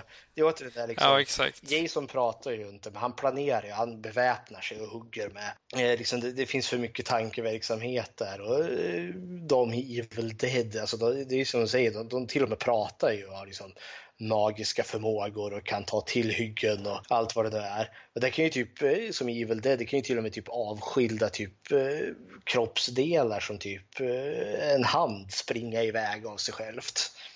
Ja, exakt. Och då blir, det, det blir inte den här zombien som jag tycker är zombie. Nej. Det, zombien ska vara det här. För mig i alla fall. De, de som försöker äta upp folk som du måste skjuta i huvudet för att ha ihjäl. Exakt. That's it. Ja, ja det, det för ju oss in lite i, vad ska man säga, verklighetens zombies. Mhm. Som, eh, eller den moderna zombien i verkligheten. Och där finns det en, en svensk författare som heter Herman Geijer. Ja, han eh, har skrivit en bok som heter Zombieöverlevnad, din just guide till apokalypsen. Ja, och han har alltså eh, bara lite fun fact är att han faktiskt startade en studiecirkel på ABF i, eh, i Stockholm tror jag det var och där han då lärde ut eh, överlevnad men använde alla de här farorna. De fick liksom symboliseras av zombies. Och jag trodde först att den var baserad på den engelska eh, The Zombie Survivor Guide som någon eh, organisation släppte. Och jag råkade ju nämna det här i P3 Dystopias diskussionsgrupp och han, då kom det ett litet meddelande. "Mhm, Den är inte alls baserad på den boken. och då så då sa jag, ja men det, det trodde jag. Den är, tanken är så här och så här. Och, ja, så den, den boken kostar 160 kronor att köpa på internet men det är så mycket användbart i den boken och så är det underbara teckningar som eh, eh, Jimmy Wallin heter han, illustratören, har gjort. Och det vet jag, du och jag och eh, en annan, eh, några till, var vi fem stycken då som var på varje. Vi hade, vi hade den här kursen Jajamensan, har, i, i Eskilstuna.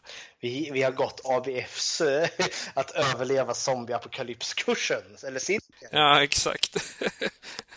ja, det, det året var roligt för då började vi med då var det skräckfilmscirkeln, studiecirkeln eh, varannan vecka och så var det zombiecirkel varannan vecka. Och sen hade vi sommaruppehåll och därefter så gick vi vidare och hade tv-seriecirkel. Så det var, det var ett cirkulärt år, Det, om det man vill jag säga. lova. Ja, men det jag gillade med eh, att överleva en zombieapokalyps eh, kursen där och boken var ju att det verkligen så i grund och botten, man hade ju liksom från för svenska försvarets sida försökt få ut den här, liksom, om krisen kommer, liksom öka beredskapen. Men det var svårt att få folk att komma. Det var i regel liksom gamla övervintrade typ hemvärnssoldater som kom som i regel kunde det här. Alltså, man, kom, man nådde inte den här målgruppen som man behövde för att liksom lära ut de som inte kan. Men då var det ju där när man kombinerade liksom svenska försvarets liksom riktiga överlevnadsstrategier med den mytologiska zombien. Ja, då kom folk och satte sig i bänkarna för det var intressant. För det var liksom Ja, blanda det- fakta och fiktion. Ja, det har, det har ju Geijer lyckats väldigt bra med. För, för den, den boken är, den, den är inte bara rolig utan det finns faktiska överlevnadstips äkta i. Och inte så här att ja, om en zombie kommer ska du skjuta den i huvudet och sådär. Men eh, det som däremot finns det är en som heter Zombie Survival Guide och den är amerikansk. Och det, nu är jag inte säker på om det var Fima som skrev den. Eh, för eh, även där så hade de ju svårt att få folk till på att komma på de här, eh, nej, här, Max Brooks heter han som har skrivit den. Eh, de hade svårt att få folk att komma till sina överlevnadskurser. Oj. Liksom, Nu behöver vi göra en paus för nu ringer det på min dörr. innehållet i den här podcasten tillhandahålls av Patrik Norén och Fredrik Rosengren. Producent, det är Patrik. För feedback kan du mejla oss på skräckfilmscirkeln gmail.com eller följa oss på Facebook och Instagram. Där heter vi Skräckfilmscirkeln. När du har lyssnat på ett avsnitt är du mer än välkommen att ge oss en liten rating på iTunes eller på TuneIn. Du kan stödja oss genom att följa oss på Patreon. Patreon.com skräckfilmscirkeln. Genom att donera 14 kronor i månaden så hjälper du oss att utvecklas. Och som medlem får du exklusivt material, giveaways, tidig tillgång till avsnitten samt en chans att vinna filmen vi pratar om vid varje avsnitt. Vi börjar med utlåtningarna när det är 20 prenumeranter på Patreon. Så här, för i USA där har du ju det är stormar, det är regn, det är tornados och allt. Men folk vill inte komma på de utbildningarna för de var säkerligen långtråkiga och bara massa fakta. Men eh, så kom ju någon på det här med the, the Zombie Survival Guide och du säger så här, så här överlever du en zombieattack och du säger så är det fullbokat.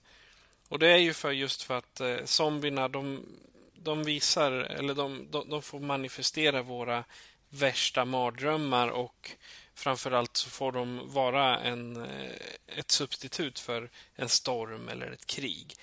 För överlever du en zombieattack så överlever du ett krig. Det, det är typ, eller ja, ty, typ.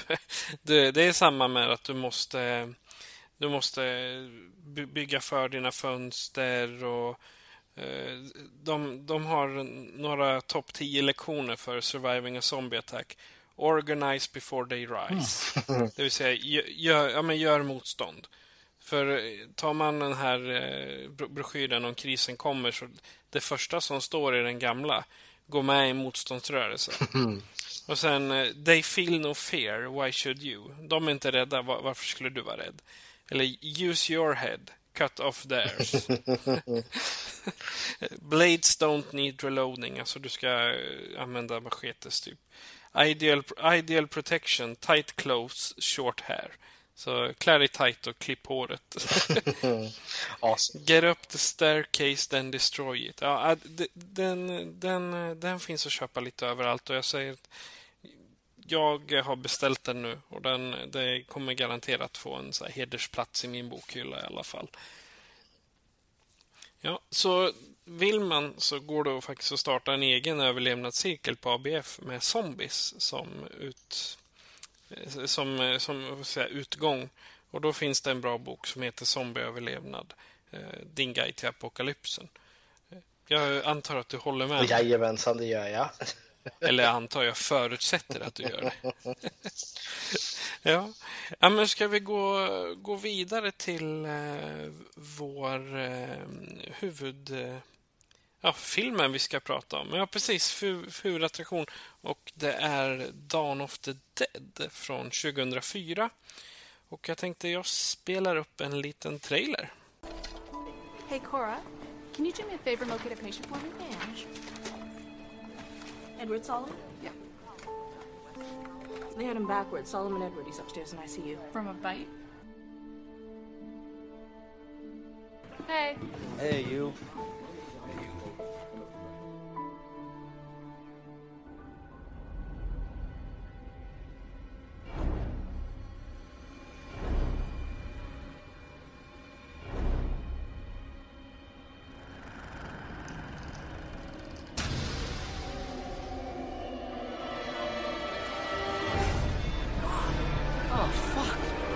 An ambulance.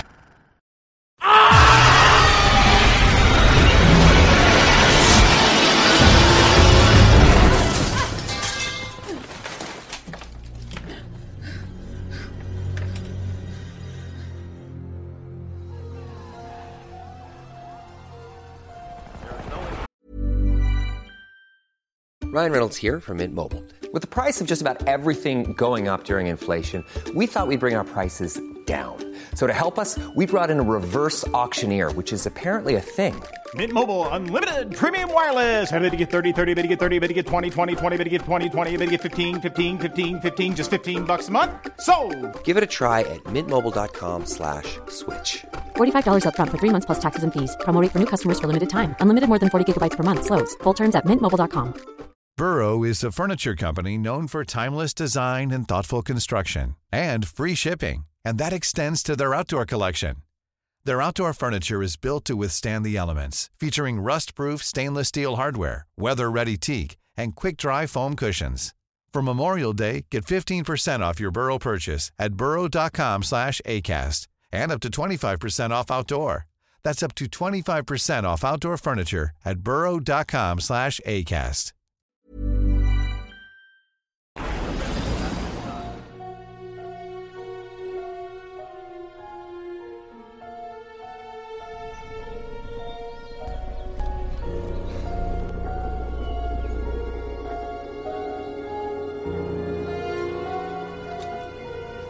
just been informed that we are going off the air.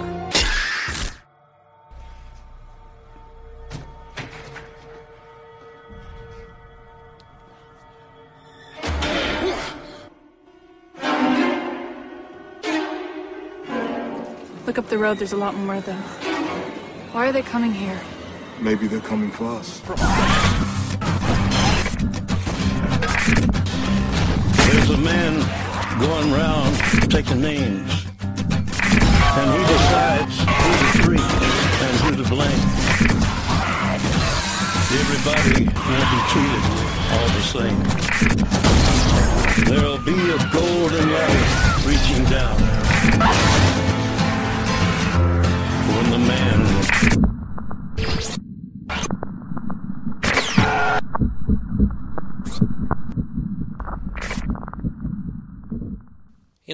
loppet av en natt drabbas hela jordens befolkning av ett oförklarligt virus, men ingen dör helt. De blir levande döda med en hunger för mänskligt kött utan dess like. En liten grupp överlevande samlas i ett köpcenter för att slåss mot de antågande monstren. Men dessvärre så finns det ett par smittade på insidan också. Ja, eh, Dawn of the Dead, den filmen vi pratar om är alltså remaken från 2004. Och eh, jag ska fråga dig Fredrik, varför valde du den istället för originalet? Eh, den här tillhör bland de få som jag egentligen tycker där remaken faktiskt kanske är något strået vassare än vad själva remaken i sig är. Eh, nej, nu ska, nu ska jag ta det igen. Det jag tycker remaken är något vassare än originalet. Så menar jag. nej, men eh, den har högre tempo och hela konkarongen. Jag, jag såg den här på bio typ samma år som den kom. Eh, Och jag varit väldigt imponerad av den. Jag tyckte, jag tyckte den var eh, vansinnigt kuslig. Eh, hur det verkligen gick från det här normala mm, familjelivet till apokalypsen. Eh, och hur de blir fast i den här, eh, vad heter det, köpcentrat och allt. Nej, det var väldigt mycket den här som jag tyckte om. Jag säga, de, regissören var eh, ganska välmeriterad, eh, Zack Snyder, med Batman vs Superman, Justice League och Watchmen. Då, då ser man ju vart han tog sig efter Dawn of the Dead. Jajamensan. Även om eh, många har väl kanske lite åsikter om vissa av hans. ja, men typ så Batman vs Superman, den har inte fått så bra kritik. Nej, men herregud, gillar man superhjältar så gör man Mhm. Eh, Jag tänkte, eh, vi, vi kommer spoila en del i filmen. Så att om du inte har sett filmen så börja med att stänga av och titta på Dawn of the Dead. Den är inte så där superlång, den är väl 75 minuter tror jag. Säger- Nej, 101 Jag minuter. ja, så att, eh, men den är, den, den är inte så tung utan eh, pausa nu och så tittar du på den så hörs vi igen om två timmar. Eller vad säger du, kära lyssnare? det blir ju så. Eh, ja, eh, vad, vad är din åsikt om, eh, om filmen? Det var, du, det var du som valde den. Jag älskar ju allt. Mm. Ja, men den här tycker jag är Eh, visst, den hamnade inte på min topp 10-lista, men alltså, det här är en zombiefilm som är väl värd att se mer än en gång. Jag tycker den står sig väldigt bra på egna ben trots att vara en remake till Romeros film från 78. Och de är väl väldigt olika också. Romeros film är väldigt mycket mer samhällskritisk där liksom mest använder zombiefilmen som någon form av eh, kritik mot eh, Amerikas eh, konsumtionssamhälle. Medan eh, remaken tycker jag mycket mer fokuserar på just ren skär överlevnad. Eh, I och med att de blir fast i den här köpcentrat eh, och måste ta sig därifrån. Och det känns också som att den kanske den är gjord 2004 ja. Och det är ju liksom efter 11 september. För jag tycker det, ja, för jag tycker det är ungefär lite så det känns som att den börjar som att efter, om man nu ska tänka, ha, eller jag har 11 september lite i bakhuvudet som att det fanns, jag säger som eh, 10 september då var allting helt normalt. Men sen kom plötsligt 11 september och World Trade Center-attacken och typ Amerikas självbild kom att bli förändrad för tid och evighet får man väl kalla det. Och så vart väl lite världsbilden också liksom som att det var brutalt upp. Nej men herregud, här hände det någonting som man aldrig trodde kunde hända. Liksom. Och det var inte en olycka utan det var medvetet. Och så känns det som att det började den här eran om eh, kriget mot terrorismen och efter det så har vi ju hört liksom terrordåd till höger och vänster. Och det är lite så jag känner med början utav Dawn of the Dead. Att det börjar med det här helt normala och det finns redan lite hints där i början. Hon huvudkaraktären som heter Anna spelad utav Sarah Polly eh, som är där på sjukhuset. Först hon håller upp någon röntgenbild på ett huvud. Det doktorn liksom ifrågasätter. Liksom, det här är en man som har blivit biten i handen. Varför har vi en röntgenbild på hans huvud? Och redan där så vet ju vi liksom som har sett massa zombiefilmer, liksom vet ja han är biten i handen. Ja, jo, men då, då vet vi att det, det här det har börjat. Och man ser när hon är på väg hem, liksom, hon lyssnar, eh, håller på och rattar på radion, man hör något så här varning. Det har skett en massa Eh, attacker här och där så lyckas hon hitta någon musikkanal som hon hellre lyssnar på. Eh, och sen gosar hon i sängen med, eh, med gubben där och sen morgonen när hon vaknar bara pang! Då är apokalypsen där. Då har du zombisarna där. Hela, hela stan står i lågor. Det där jag gjorde kopplingen då 11 september. Det går från helt normalt till någonting helt plötsligt helt overkligt orealistiskt har liksom hänt och sen liksom vart inte världen längre sig lik. Nej, eh, jag satt och, och, och, läste lite så här rolig fakta. Och det, om, man, om man har sett den första filmen, alltså originalet, och jämför så är ju... Eh, det, för det första så är originalet 40 minuter längre än remaken. Och sen är remaken packad med cameos och hyllningar till originalfilmen. Eh, vi, vi kan ju ta exempelvis ehm, eh, en av klädaffärerna i, i gallerian. Den, eh, den kallar de för Galen Ross. Och det är namnet på den personen som spelar Fran i originalfilmen. Det vill säga, mm, Fran är ju då motsvarigheten till Anna. Och tjejen som är med. Så det, men det jag tänkte i början där, eh, när det, när det vänder så. Tänkte du på hur blodigt det egentligen är? Ja, det, det sprutar ju verkligen. Det gör ju det. Och det är kanske hennes, Annas eh, make eller sambo där. Han blir ju biten i halsen. Eh, det kommer jag ihåg när jag var i bio eh, när jag såg den på bio så tyckte jag det var så obehagligt för hon försöker, han håller ju för handen där. Eh, och hon, liksom, hon är ju sjuksköterska och hon vill liksom, mm, så, ta bort handen, ta bort handen så hon kan liksom ligga på tryck där. Då. Och när han tar bort den så ser man hur det pulserar ut blod, liksom halspulsådern av. Och det är väldigt obehagligt tycker jag. Men jag varit också förvånad över hur pass blodigt det var, för det är verkligen blod överallt. Den är väldigt rå på det sättet. Mm. Och i just Dawn of, Dawn of the Dead så går det ju jag tror jag räknar med 15 eller 20 sekunder innan de blir zombies när de har blivit bitna. Det går jättesnabbt. Så det är ju, ja, det är inte som i The Walking Dead. Jag menar, du har tre dygn och så får du massa feber och så vidare och vidare. Men här då smäller det direkt. Ja, det, är väl, det kan jag väl förstå varför det går så snabbt. För det var någonting jag tänkte där efter att hon med blotta förskräckelsen där Anna lyckas ta sig ut ur huset. Då ser man ju som hur det panorerar, panorerar ut. Man ser över hela staden och man ser det brinner någonstans och det flyger helikoptrar överallt. Så man hör liksom pistolskott och människor som skriker. Liksom. Det känns som att shit, hur, hur snabbt gick det här egentligen? Allting var helt fantastiskt liksom när de gick och la sig i sängen och sen eh, åtta timmar senare har allting bara fallit ihop i en enda stor hög. och sen är ju frågan om det har hållit på så sakteliga under hela natten, bara att de inte har hört det. Ja, nej, det är också så här. Det, det var väl lite så jag tänkte, lite så typiskt hollywoodianskt också. Det är liksom inte som att det kan smyga sig på, men det var, det var ju en del i själva chockeffekten tyckte jag, som funkar ganska väl. Och sen folk som beter sig konstigt.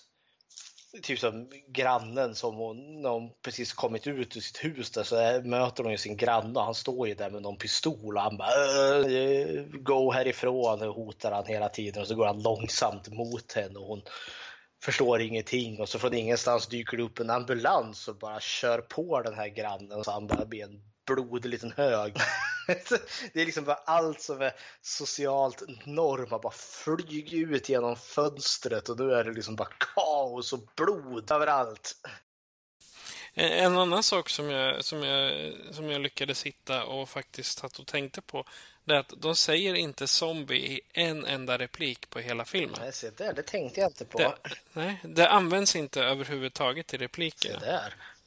Ja, ja. Alltså, men det är en annan sak jag tänkte på när, när, när hon började bli jagad var ju att zombierna i Dawn of the Dead är ju läskigt lika de som är i 28 dagar senare. Ja, de springer ju de här zombiesarna. Och det, det var en del liksom i skrämseleffekten och jag kan köpa det mer i och med att är, du blir ju biten, så dör du, så när det växer typ 15 sekunder senare så är du uppe igen. För det, det är ju inte ett lik, alltså det är ju ett lik förvisso.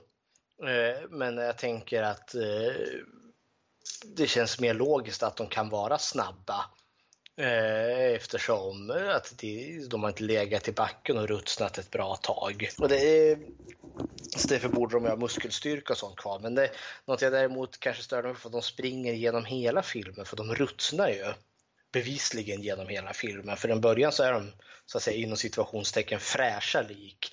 Närmare, ja, färska. Ja, färska lik mera närmare slutet av filmen så ser de ju ut så är de oljiga och bruna i huden. Alltså de ser verkligen ruttnande ut. Och att de då fortfarande, såna musklerna borde ju förtvina bort. Det är någonting som jag har funderat över i, i zombiefilmer när jag sett det. Varför blir de inte långsammare?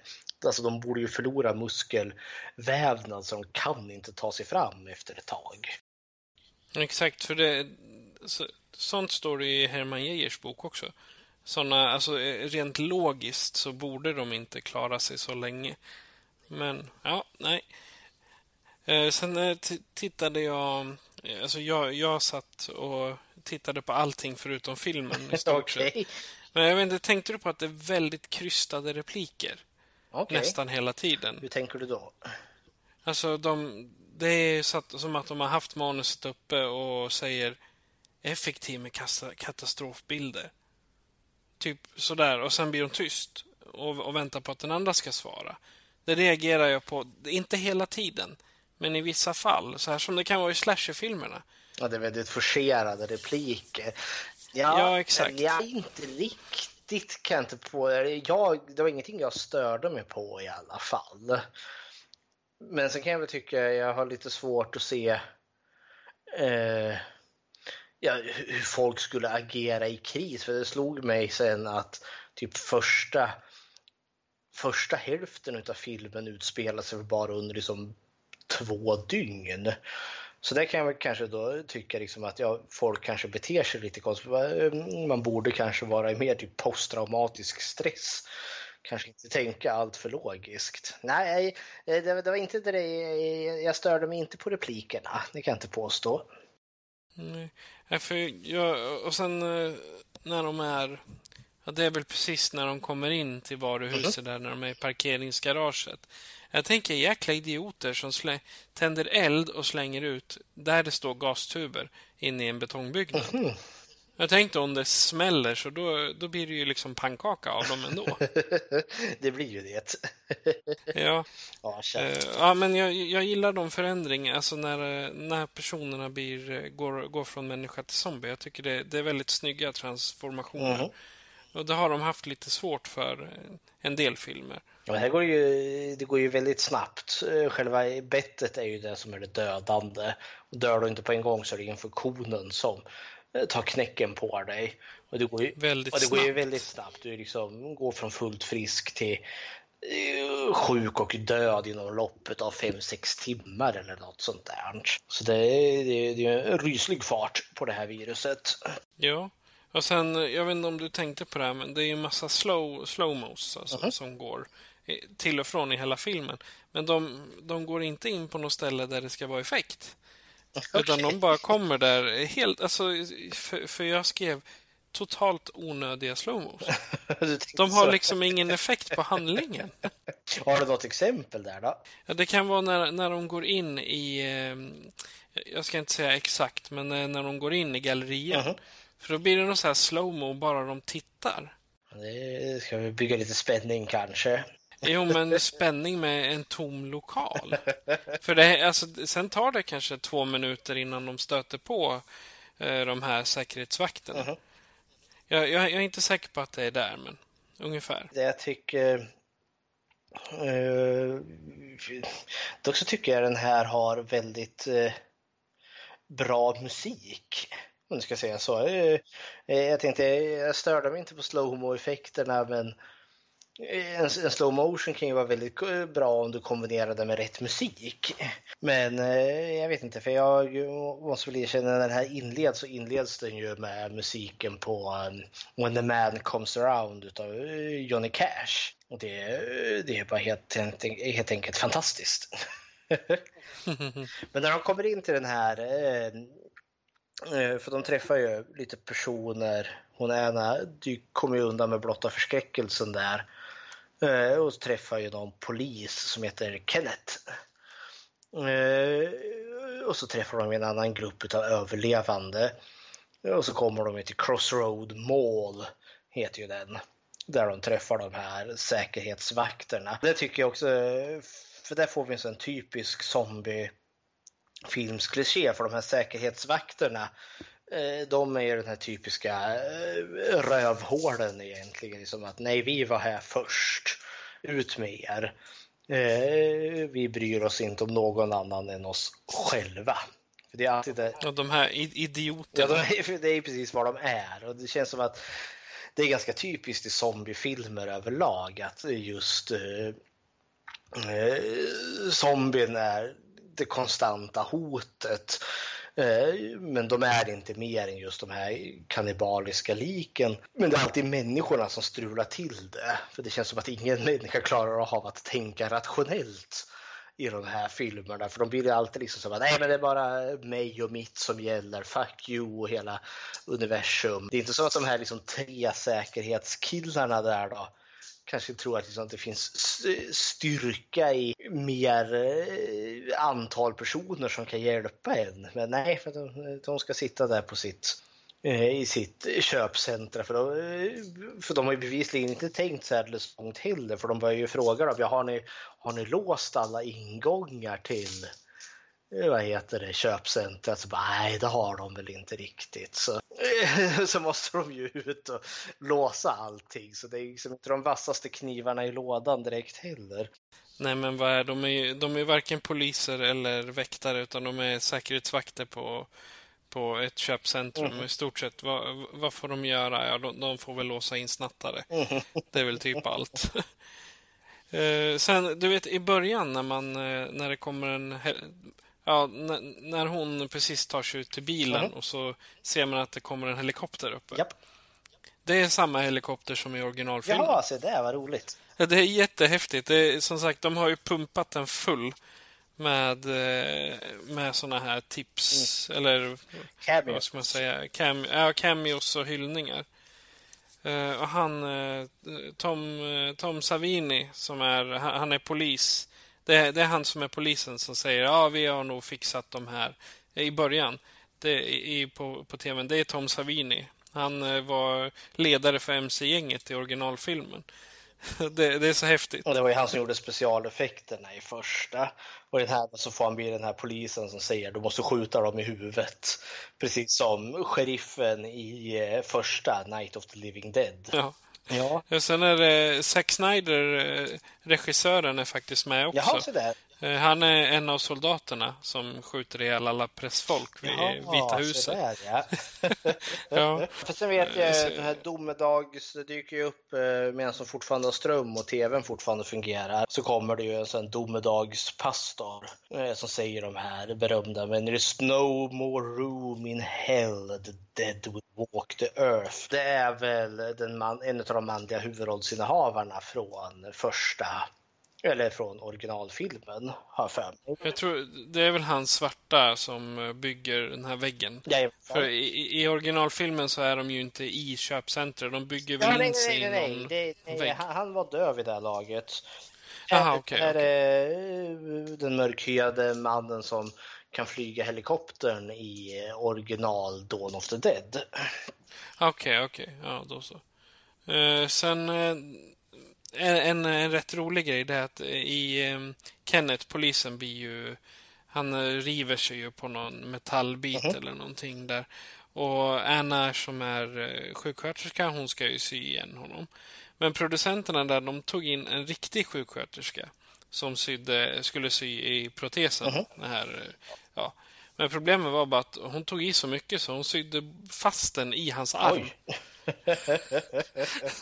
Ja, det är därför han sitter och, och vickar lite på sig för att det gör verkligen skitont det hon håller på med. jag det. Så, ja, så efter det här kommer han. Ja, nu får ni klippa bort det för protesen sitter kvar. Sitter fast. Kära någon, vilket öde. Och det, det, jag, det jag reagerar på också att inne i vapenaffären, du vet när de håller på att packa på sig där. Det är originalmusiken från 78 Ja, som spelas. coolt. Ja. Ja, nej men eh, jag tycker den här är relativt effektfull ändå. För sen eh, efter att de har eh, mött Pucko-brigaden eller Pucko-trion utav säkerhetsvakter där som håller dem eh, fast där och de lyckas ju övermanna dem relativt snabbt ändå. Eh, Så står de ju på taket där och har sig och får syn på han Andy som han heter har jag för mig i vapenbutiken eh, tvärs över gatan.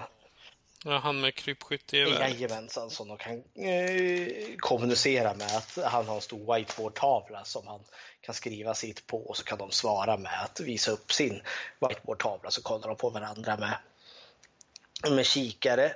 Eh, för ungefär strax där så dyker det upp ännu mer överlevande i den här, en lastbil som kommer in brölandes på, eh, på vad heter det, parkeringen där. Lastkajen. Lastkajen där. Och det tycker jag också, för, det, för då blir det ju, det är där de äntligen lyckas göra sig, eller övermanna de här säkerhetsvakterna. För de tycker liksom, ja men vad fan, eh, de här människorna de får väl bara dö. Vi bryr oss inte om eh, dem. Men sen lyckas man slå dem på käften. och, så, och så hjälper man ju dem allihopa. Eh, och det är ju ett gäng överlevare eh, som har farit omkring och jag gillade alltid hon kvinnan, karaktären heter Norma. Eh, för jag, henne tyckte jag var en cool tant. Hon var sådär liksom att ja, men det, det, det finns fortfarande medmänsklighet kvar. För hon får ju frågan liksom, hur kom det sig att ni hittar de här? Jo, hon hade hört någon radiosignal att det satt några fast på ett kyrktak. Så hade hon åkt dit. Men det är här också jag tycker efter att de har räddat dem som en av filmerna, den här filmens mest, eh, åtminstone för mig, mest minnesvärda scen dyker upp om den här. För de har en av de överlevande är ju en ganska överviktig kvinna där då, som har ett bett i handen, eller i armen och hon är ju svårt, svårt, svårt, svårt sjuk. liksom döende. i detta. Och det här vet de ju inte om just det här med bett och att det smittar. Eh, för jag kommer ihåg när jag såg den här på bio Eh, jag visste ju eh, vad som är på gång. Man visste ju mer än vad karaktärerna på filmerna visste. Men det var så effektfullt när hon äntligen dör där och de drar någon, eh, vad heter det, någon lakan över sig så får det klassiska plötsligt reser hon sig eh, upp och alla liksom står ju där och tittar på henne med liksom stora ögon liksom i, i skräck och fasa. Och så faller det där lakanet eller täcket ner eh, och så sitter zombien där och bara tittar en liten, liten stund och sen kickar det. Det är ungefär som att några, några sekunder innan det här kannibalistiska raseriet kickar igång. Och sen sätter hon ju efter eh, Anna där som tar ut henne med ett grillspett rakt genom ögat där, splask. jag kommer ihåg för det, det är en ganska kort scen men jag för att det är många som jag eh, när jag sett liksom folk prata om just remaken eller eh, sett recensioner på, eh, på nätet så brukar jag som oftast det finnas en bild på just den här zombien. Det, det utmärkte lite. Och det var något som slog mig nu när jag såg om den här just efter den här scenen. För då började de ju sitta där och prata om att ja men det är nog så här som, alltså så här smittan sprids genom bettet och blir du biten och dör då blir du en zombie. Det var något som slog mig i zombiefilmer i de världarna existerar tydligen inte begreppet zombie sen tidigare. Jag har sett vampyrfilmer där folk liksom, ja men han är vampyr, nej men vampyrer tror vi inte på. Eller det redan finns en förförståelse om vad vampyrer är och likaså med varulvar. Men oj, är det en varulv? Det trodde jag bara var sagor och hittepå. Men i zombiefilmer finns det aldrig någon förförståelse om att zombies någonsin har funnits. Det är som i den här filmen Dawn of the Dead. Det är som att i den världen så har det aldrig någonsin funnits haitiska zombies. Det har inte spelats in någon Night of the Living Dead eller liksom begreppet zombie finns bara inte. Så det måste alltid liksom introduceras liksom zombie-mytologin. Det, är, det är aldrig liksom så att du får en zombiefilm. Liksom, Herregud, det är precis det här som jag har sett på film eller läst i en bok. Nej, zombiefilmer liksom eh, tydligen där finns inte begreppet zombie sedan tidigare. Är det något du har tänkt på själv när du har sett zombiefilmer? Jag har ju tänkt på att eh, varje universum är det ju, eh, för undergången är ju alltid ny. Det, det, är inte så att du är med om en undergång och sen helt plötsligt så kommer det en till. För undergången är ju slutgiltig på sätt och vis. Då. Men, så jag, jag, förstår ju varför de inte vet att ja, men det är zombies. Mm. Man kan ju tycka att någon, någon borde väl ha skrivit någon bok bara på skoj skull om de levande döda som kommer tillbaka. För det är alltid det här bettet smittar och du måste förstöra hjärnan. Det är liksom, ja.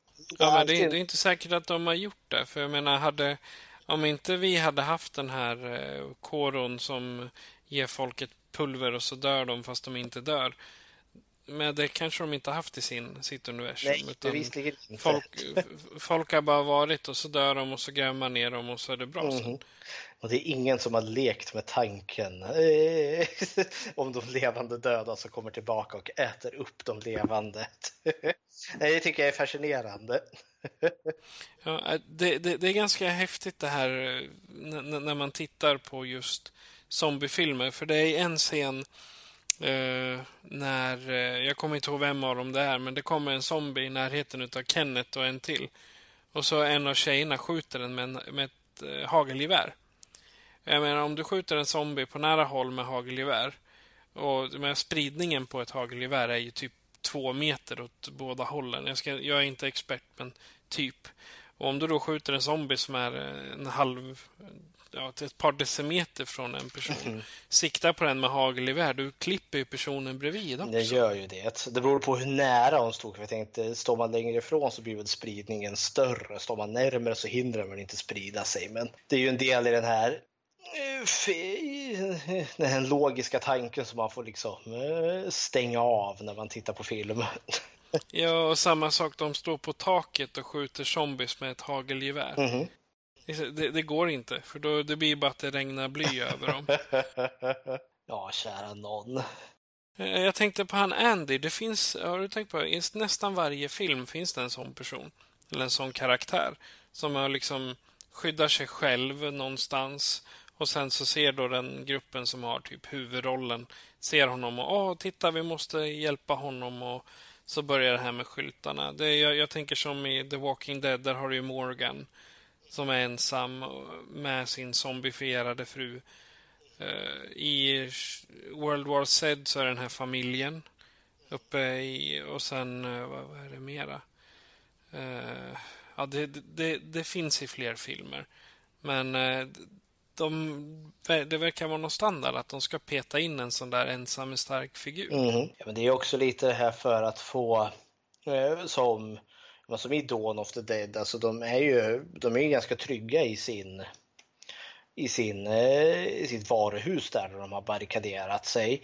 Eh, och det är ju lite för att liksom få berättelsen att eh, gå vidare för nu det är ju lite för, som i Dawn of the Dead, här Andy han börjar ju få slut på mat. Han håller ju på svälter ihjäl rätt och slätt där borta. Eh, och då blir det ju upp till dem att Eh, ja, men så det blir ju som ett moraliskt dilemma för huvudkaraktärerna i köpcentret där att eh, ska vi låta han svälta ihjäl eller ska vi hjälpa honom? Och självklart så väljer de att de ska hjälpa honom. Och det är då allt kan gå åt skogen. För det är lite det jag tänker, som jag tänker när jag ser zombiefilmer, att eh, det handlar ju hela tiden om överlevnad. Och det känns liksom som att eh, man, man, man får egentligen inte hitta, man får inte göra något har du lyckats få det tryckt, då får du inte hitta på något, det får inte komma någonting som stör det hela. För ska du hitta på någonting nytt, ja då kommer det gå åt helvete. För det gör det alltid i sådana här filmer. För det är precis det som går när de ska hjälpa den här stackars Andy så att han inte svälter ihjäl. Jo, vad händer ju? Allt går åt helvete. och så har de ju så. Det är närmare slutet för det är då de får in eh, allting. Allting går ju käpprätt åt skogen och så har du ju zombies i varuhuset i slutändan. Ja. ja men jag gillar det, det, det de gör eh, när de ser att zombierna börjar ta sig in och det är de här bilarna. De är så jädra coola alltså. Ja, alltså jag tänker jag vill backa bandet lite. För innan det, för när jag gillar med, med den här, och det, det, det är precis som med originalet också, för den börjar starkt. Den börjar med den här riktiga apokalypskänslan. Det är chockartat, och det är blodigt och det är hemskt och det är rått. Och så kommer den här scenen med de här som åker i lastbilen, de här överlevarna eh, och den här stora kvinnan då som blir en zombie och så kommer de på att de är smittade. För det som hör till att det finns ju ytterligare en man där som redan är biten men som inte är riktigt lika sjuk men som kommer insjukna och dö. Så de beslutar sig att de måste ju döda honom också. Det är en ganska mörk och eh, stark scen där för han har ju nämligen med sig en tonårig dotter där då. Och hon är ju helt förtvivlad. För liksom pappa är det ändå hon har kvar här i livet. Och det, eh, det är så mörk scen med liksom passande pålagd musik där då, där han pappa, för de har ju kommit överens om att ja, men han måste ju, för annars ryska han hotar ju hela gruppen då om han blir zombie. Han skulle ju också hota sin egen dotter i slutändan. Det blir den här polisen Kenneth som sitter där och vaktar och väntar på att han skall dö.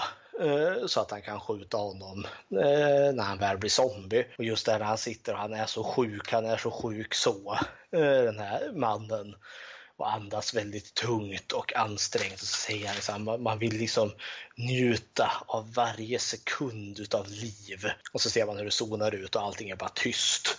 Och alla sitter där och är väldigt ansträngda, liksom koncentrerar sig hör man bara det här gevärsskottet i horisonten. Och liksom, tonen är satt där. Jag tycker många zombiefilmer har det här liksom att där blir det väldigt mörkt. Och Det är så in i bängen mörkt. Men sen därefter, nästan direkt därefter, så får du liksom skiftet över till det mer glattiga. Sen blir det ju liksom som att vardagen tar över där i sjuk... Eh, i, eh, vad heter det, varuhuset med den här eh, musiken Get down with the sickness. Man ser hur de, hur de liksom far runt och liksom bara undersöker varuhuset och man hittar liksom mat och liksom någon står och spelar golf på taket, liksom bara sopar iväg en, eh, en, en golfboll och liksom träffar någon zombie i huvudet. Där. Och liksom, hur liksom man, de akklimatiserar sig och allting blir normalt igen. Och det tycker jag, det tycker jag den här filmen gör väldigt bra då, att den lyckas balansera de här, det verkligen är tvärmörker, för där har det verkligen gått från apokalypsen till den här väldigt tunga scenen med den här mannen som de måste döda och hade det fortsatt därifrån utan någonting glattigt då hade den här blivit så jäkla mörk så jag vet inte om jag hade klarat av att se det för jag hade blivit jättedeprimerad. Men den lyckas balansera det här för så får du det här mer glattigare liksom när de kommer och de sitter och skjuter kändisar.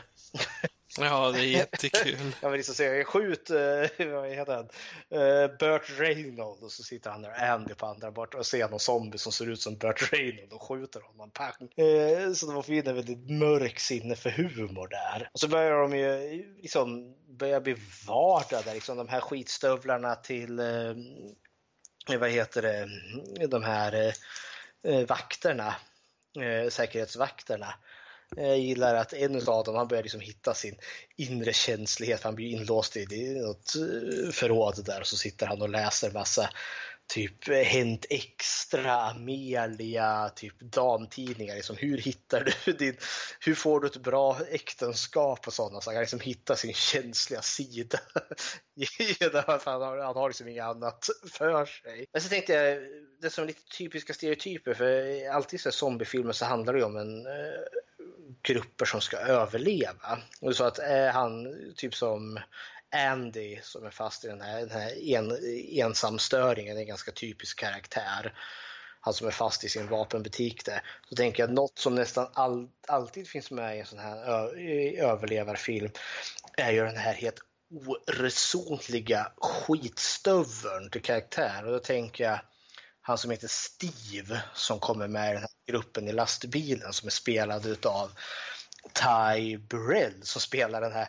Han spelar ju en utav pappa, en utav papporna i Modern Family. Eh, eh, eh, så, det är så svårt att se honom som den här liksom skitstöveln. Men alltså han är ju den här överklassmänniskan som har liksom levt ett liv i sus och dus där han, han superhårt och eh, snortar säkert liksom olika partydroger och så har han sin fräsiga bil och sin coola klocka. Och, hade bara ett osympatisk skithög som inte gör något för gruppen mer än att ställa till.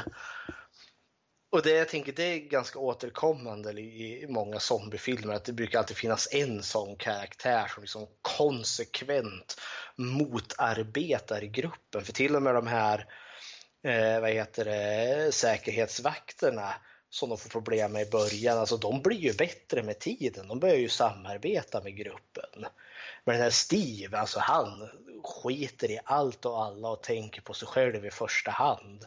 Och det är tack vare honom som det går käpprätt åt helvete för han, han, han är så jäkla bortskämd och liksom, så han kan liksom inte ens bli bemödad att vakta en dörr, alltså den flyktväg som de ska ha för han måste ju ha sin jävla apelsinjuice eller vad han nu ska ha. Och det är därför allting går åt skogen i slutändan. Ja, alltså han, han försöker klara sig men i och med att han, han är ju så jädra girig. Och han får ju straff direkt. Han får i slutändan åker han ju på det. Men jag tänker efter det som eh, det är så typiskt i alla zombiefilmer, liksom gruppen som inte klarar av att eh, samarbeta. Eh, för det finns i regel en liksom, skitstövel-esk karaktär. Det tänker jag, för det, det, jag undrar om verkligheten ser ut på samma sätt. Jag tror inte det, för jag tänker att när det har varit stora katastrofer, då brukar man se hur folk liksom gaddar samman så hjälper man varandra istället. Så jag vet inte om det är typiskt film på eller inte. Men det, är också det, det, men det, det, finns alltid den här personen som är så ego att man vill liksom puncha dem i ansiktet. det finns i alla grupper. Jo, för han åker ju på till slutändan och det känns ju jävligt bra när han slutligen blir skjuten i huvudet så hjärnsubstansen flyger åt skogen. Sen är det, när, när de väl är där i bilarna, du vet när de ja, sätt igång motorsågarna, säger de. Och då är ju han eh, Matt Frewer, Frank, eller han, han heter ju Frank, eh, karaktären. Och han då drar igång den där motorsågen och lyfter in den i bussen och bussen hoppar till och han sågar någon på mitten. Just ja. Det... Och jag, jag, jag skrev här, måste gubbjäveln klanta sig? ja, jo, det är ju en ansträngd situation. För jag kommer också ihåg att det var chockerande värre herregud, liksom. Gör en kraftig svängning och hon typ snubblar in i hans motorsåg och bara blodet står i fontäner. Åh, kära någon. Och sen eh, han CJ, alltså eh, säkerhetsvakten som beter sig som en douche i början. I och med att han, han spränger sig själv i luften. Han offrar ju sig för gruppen. Ja, precis. Jag tror att eh, i och med att det är eld och allting så ser jag en så här under, under vad heter det? Underbudskap att liksom, han renar sitt samvete. ja, kanske det. Ja, egentligen. jag, jag har alltid undrat liksom, var, när jag såg den här filmen, varför blir han kvar i bussen? För de ser, de eller i bilen, lastbilen där.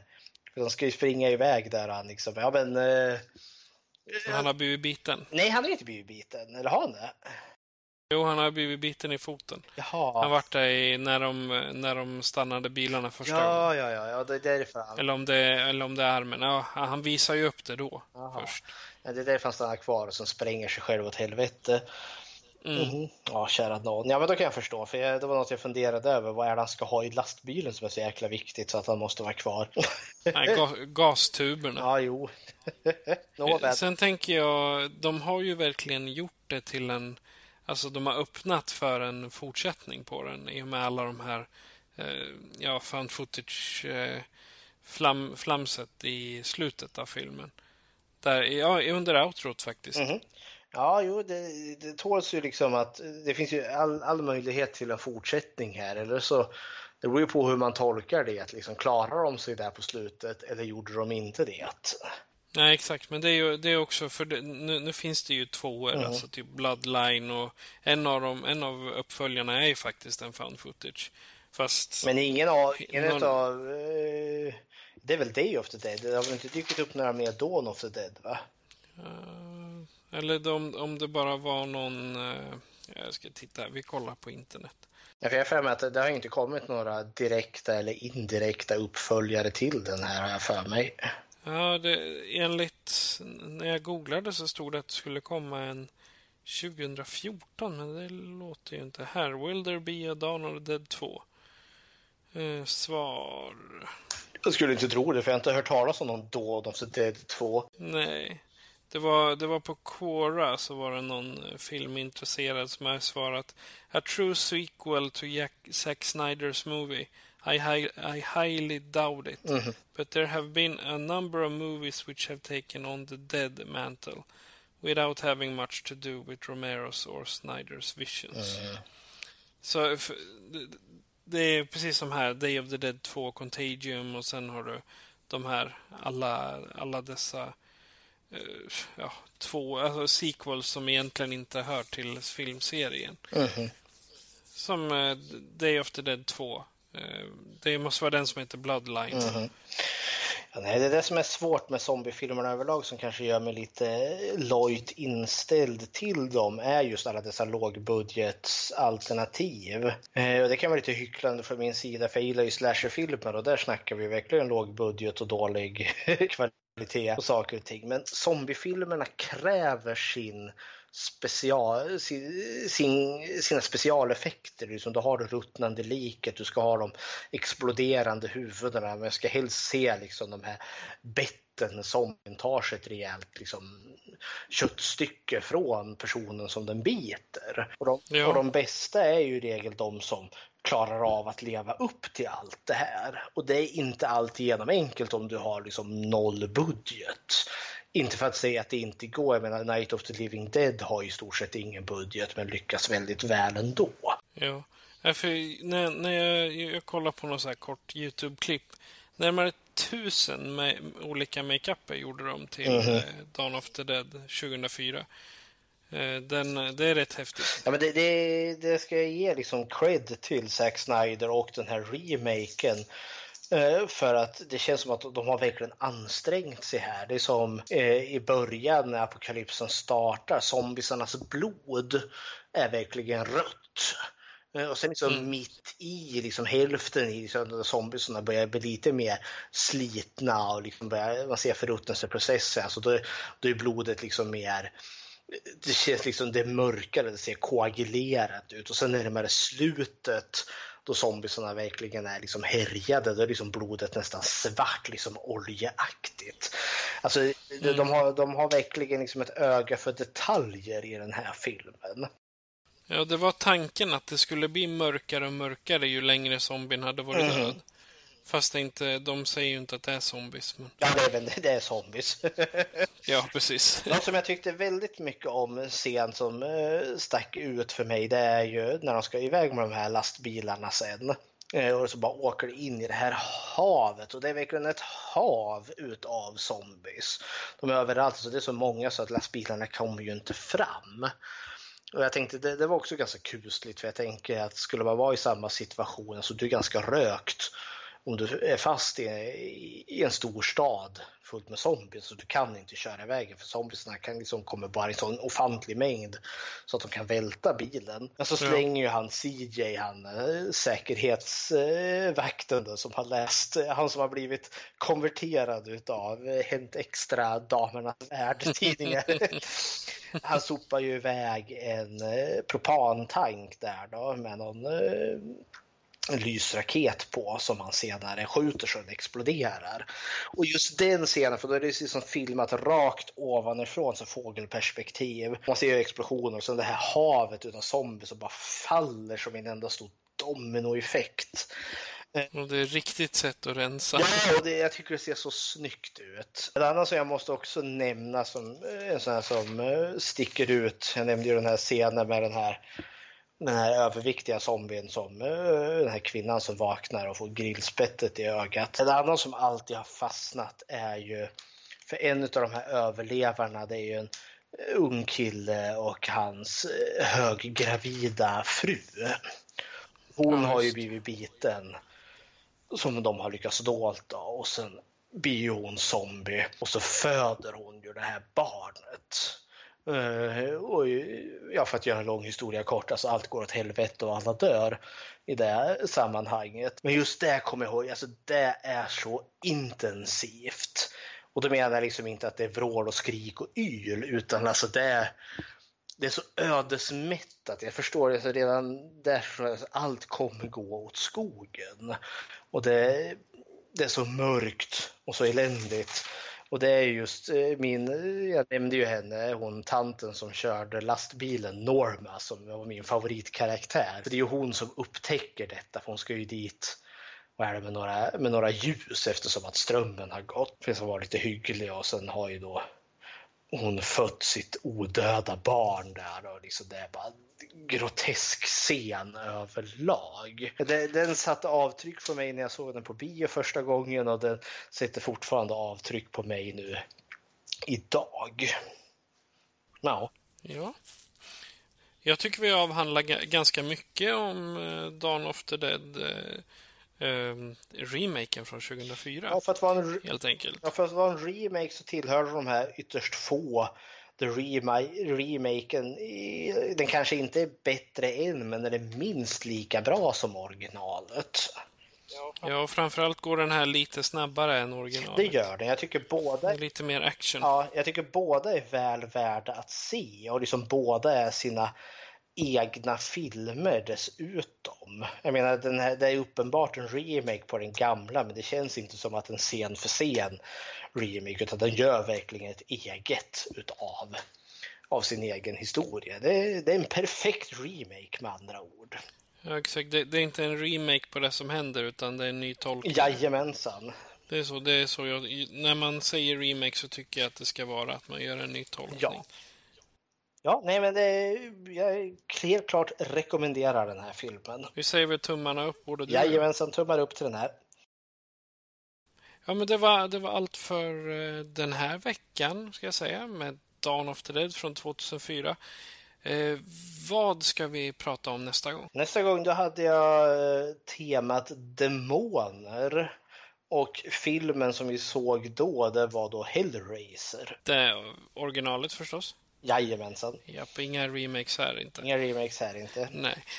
Då så. Eh, vi kommer spela ut med eh, the end credits, alltså slutmusiken till eh, Dawn of the Dead.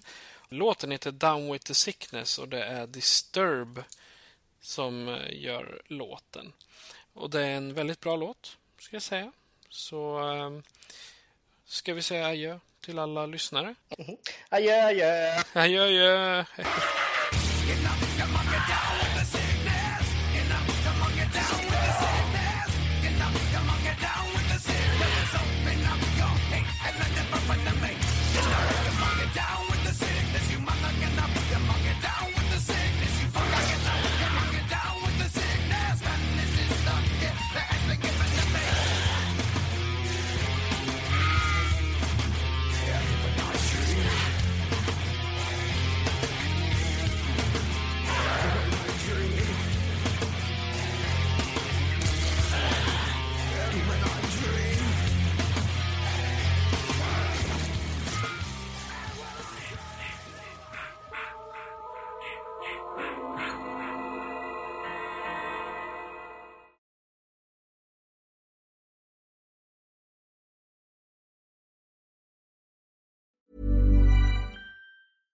Hey, it's Paige DeSorbo from Giggly Squad. High quality fashion without the price tag. Say hello to Quince.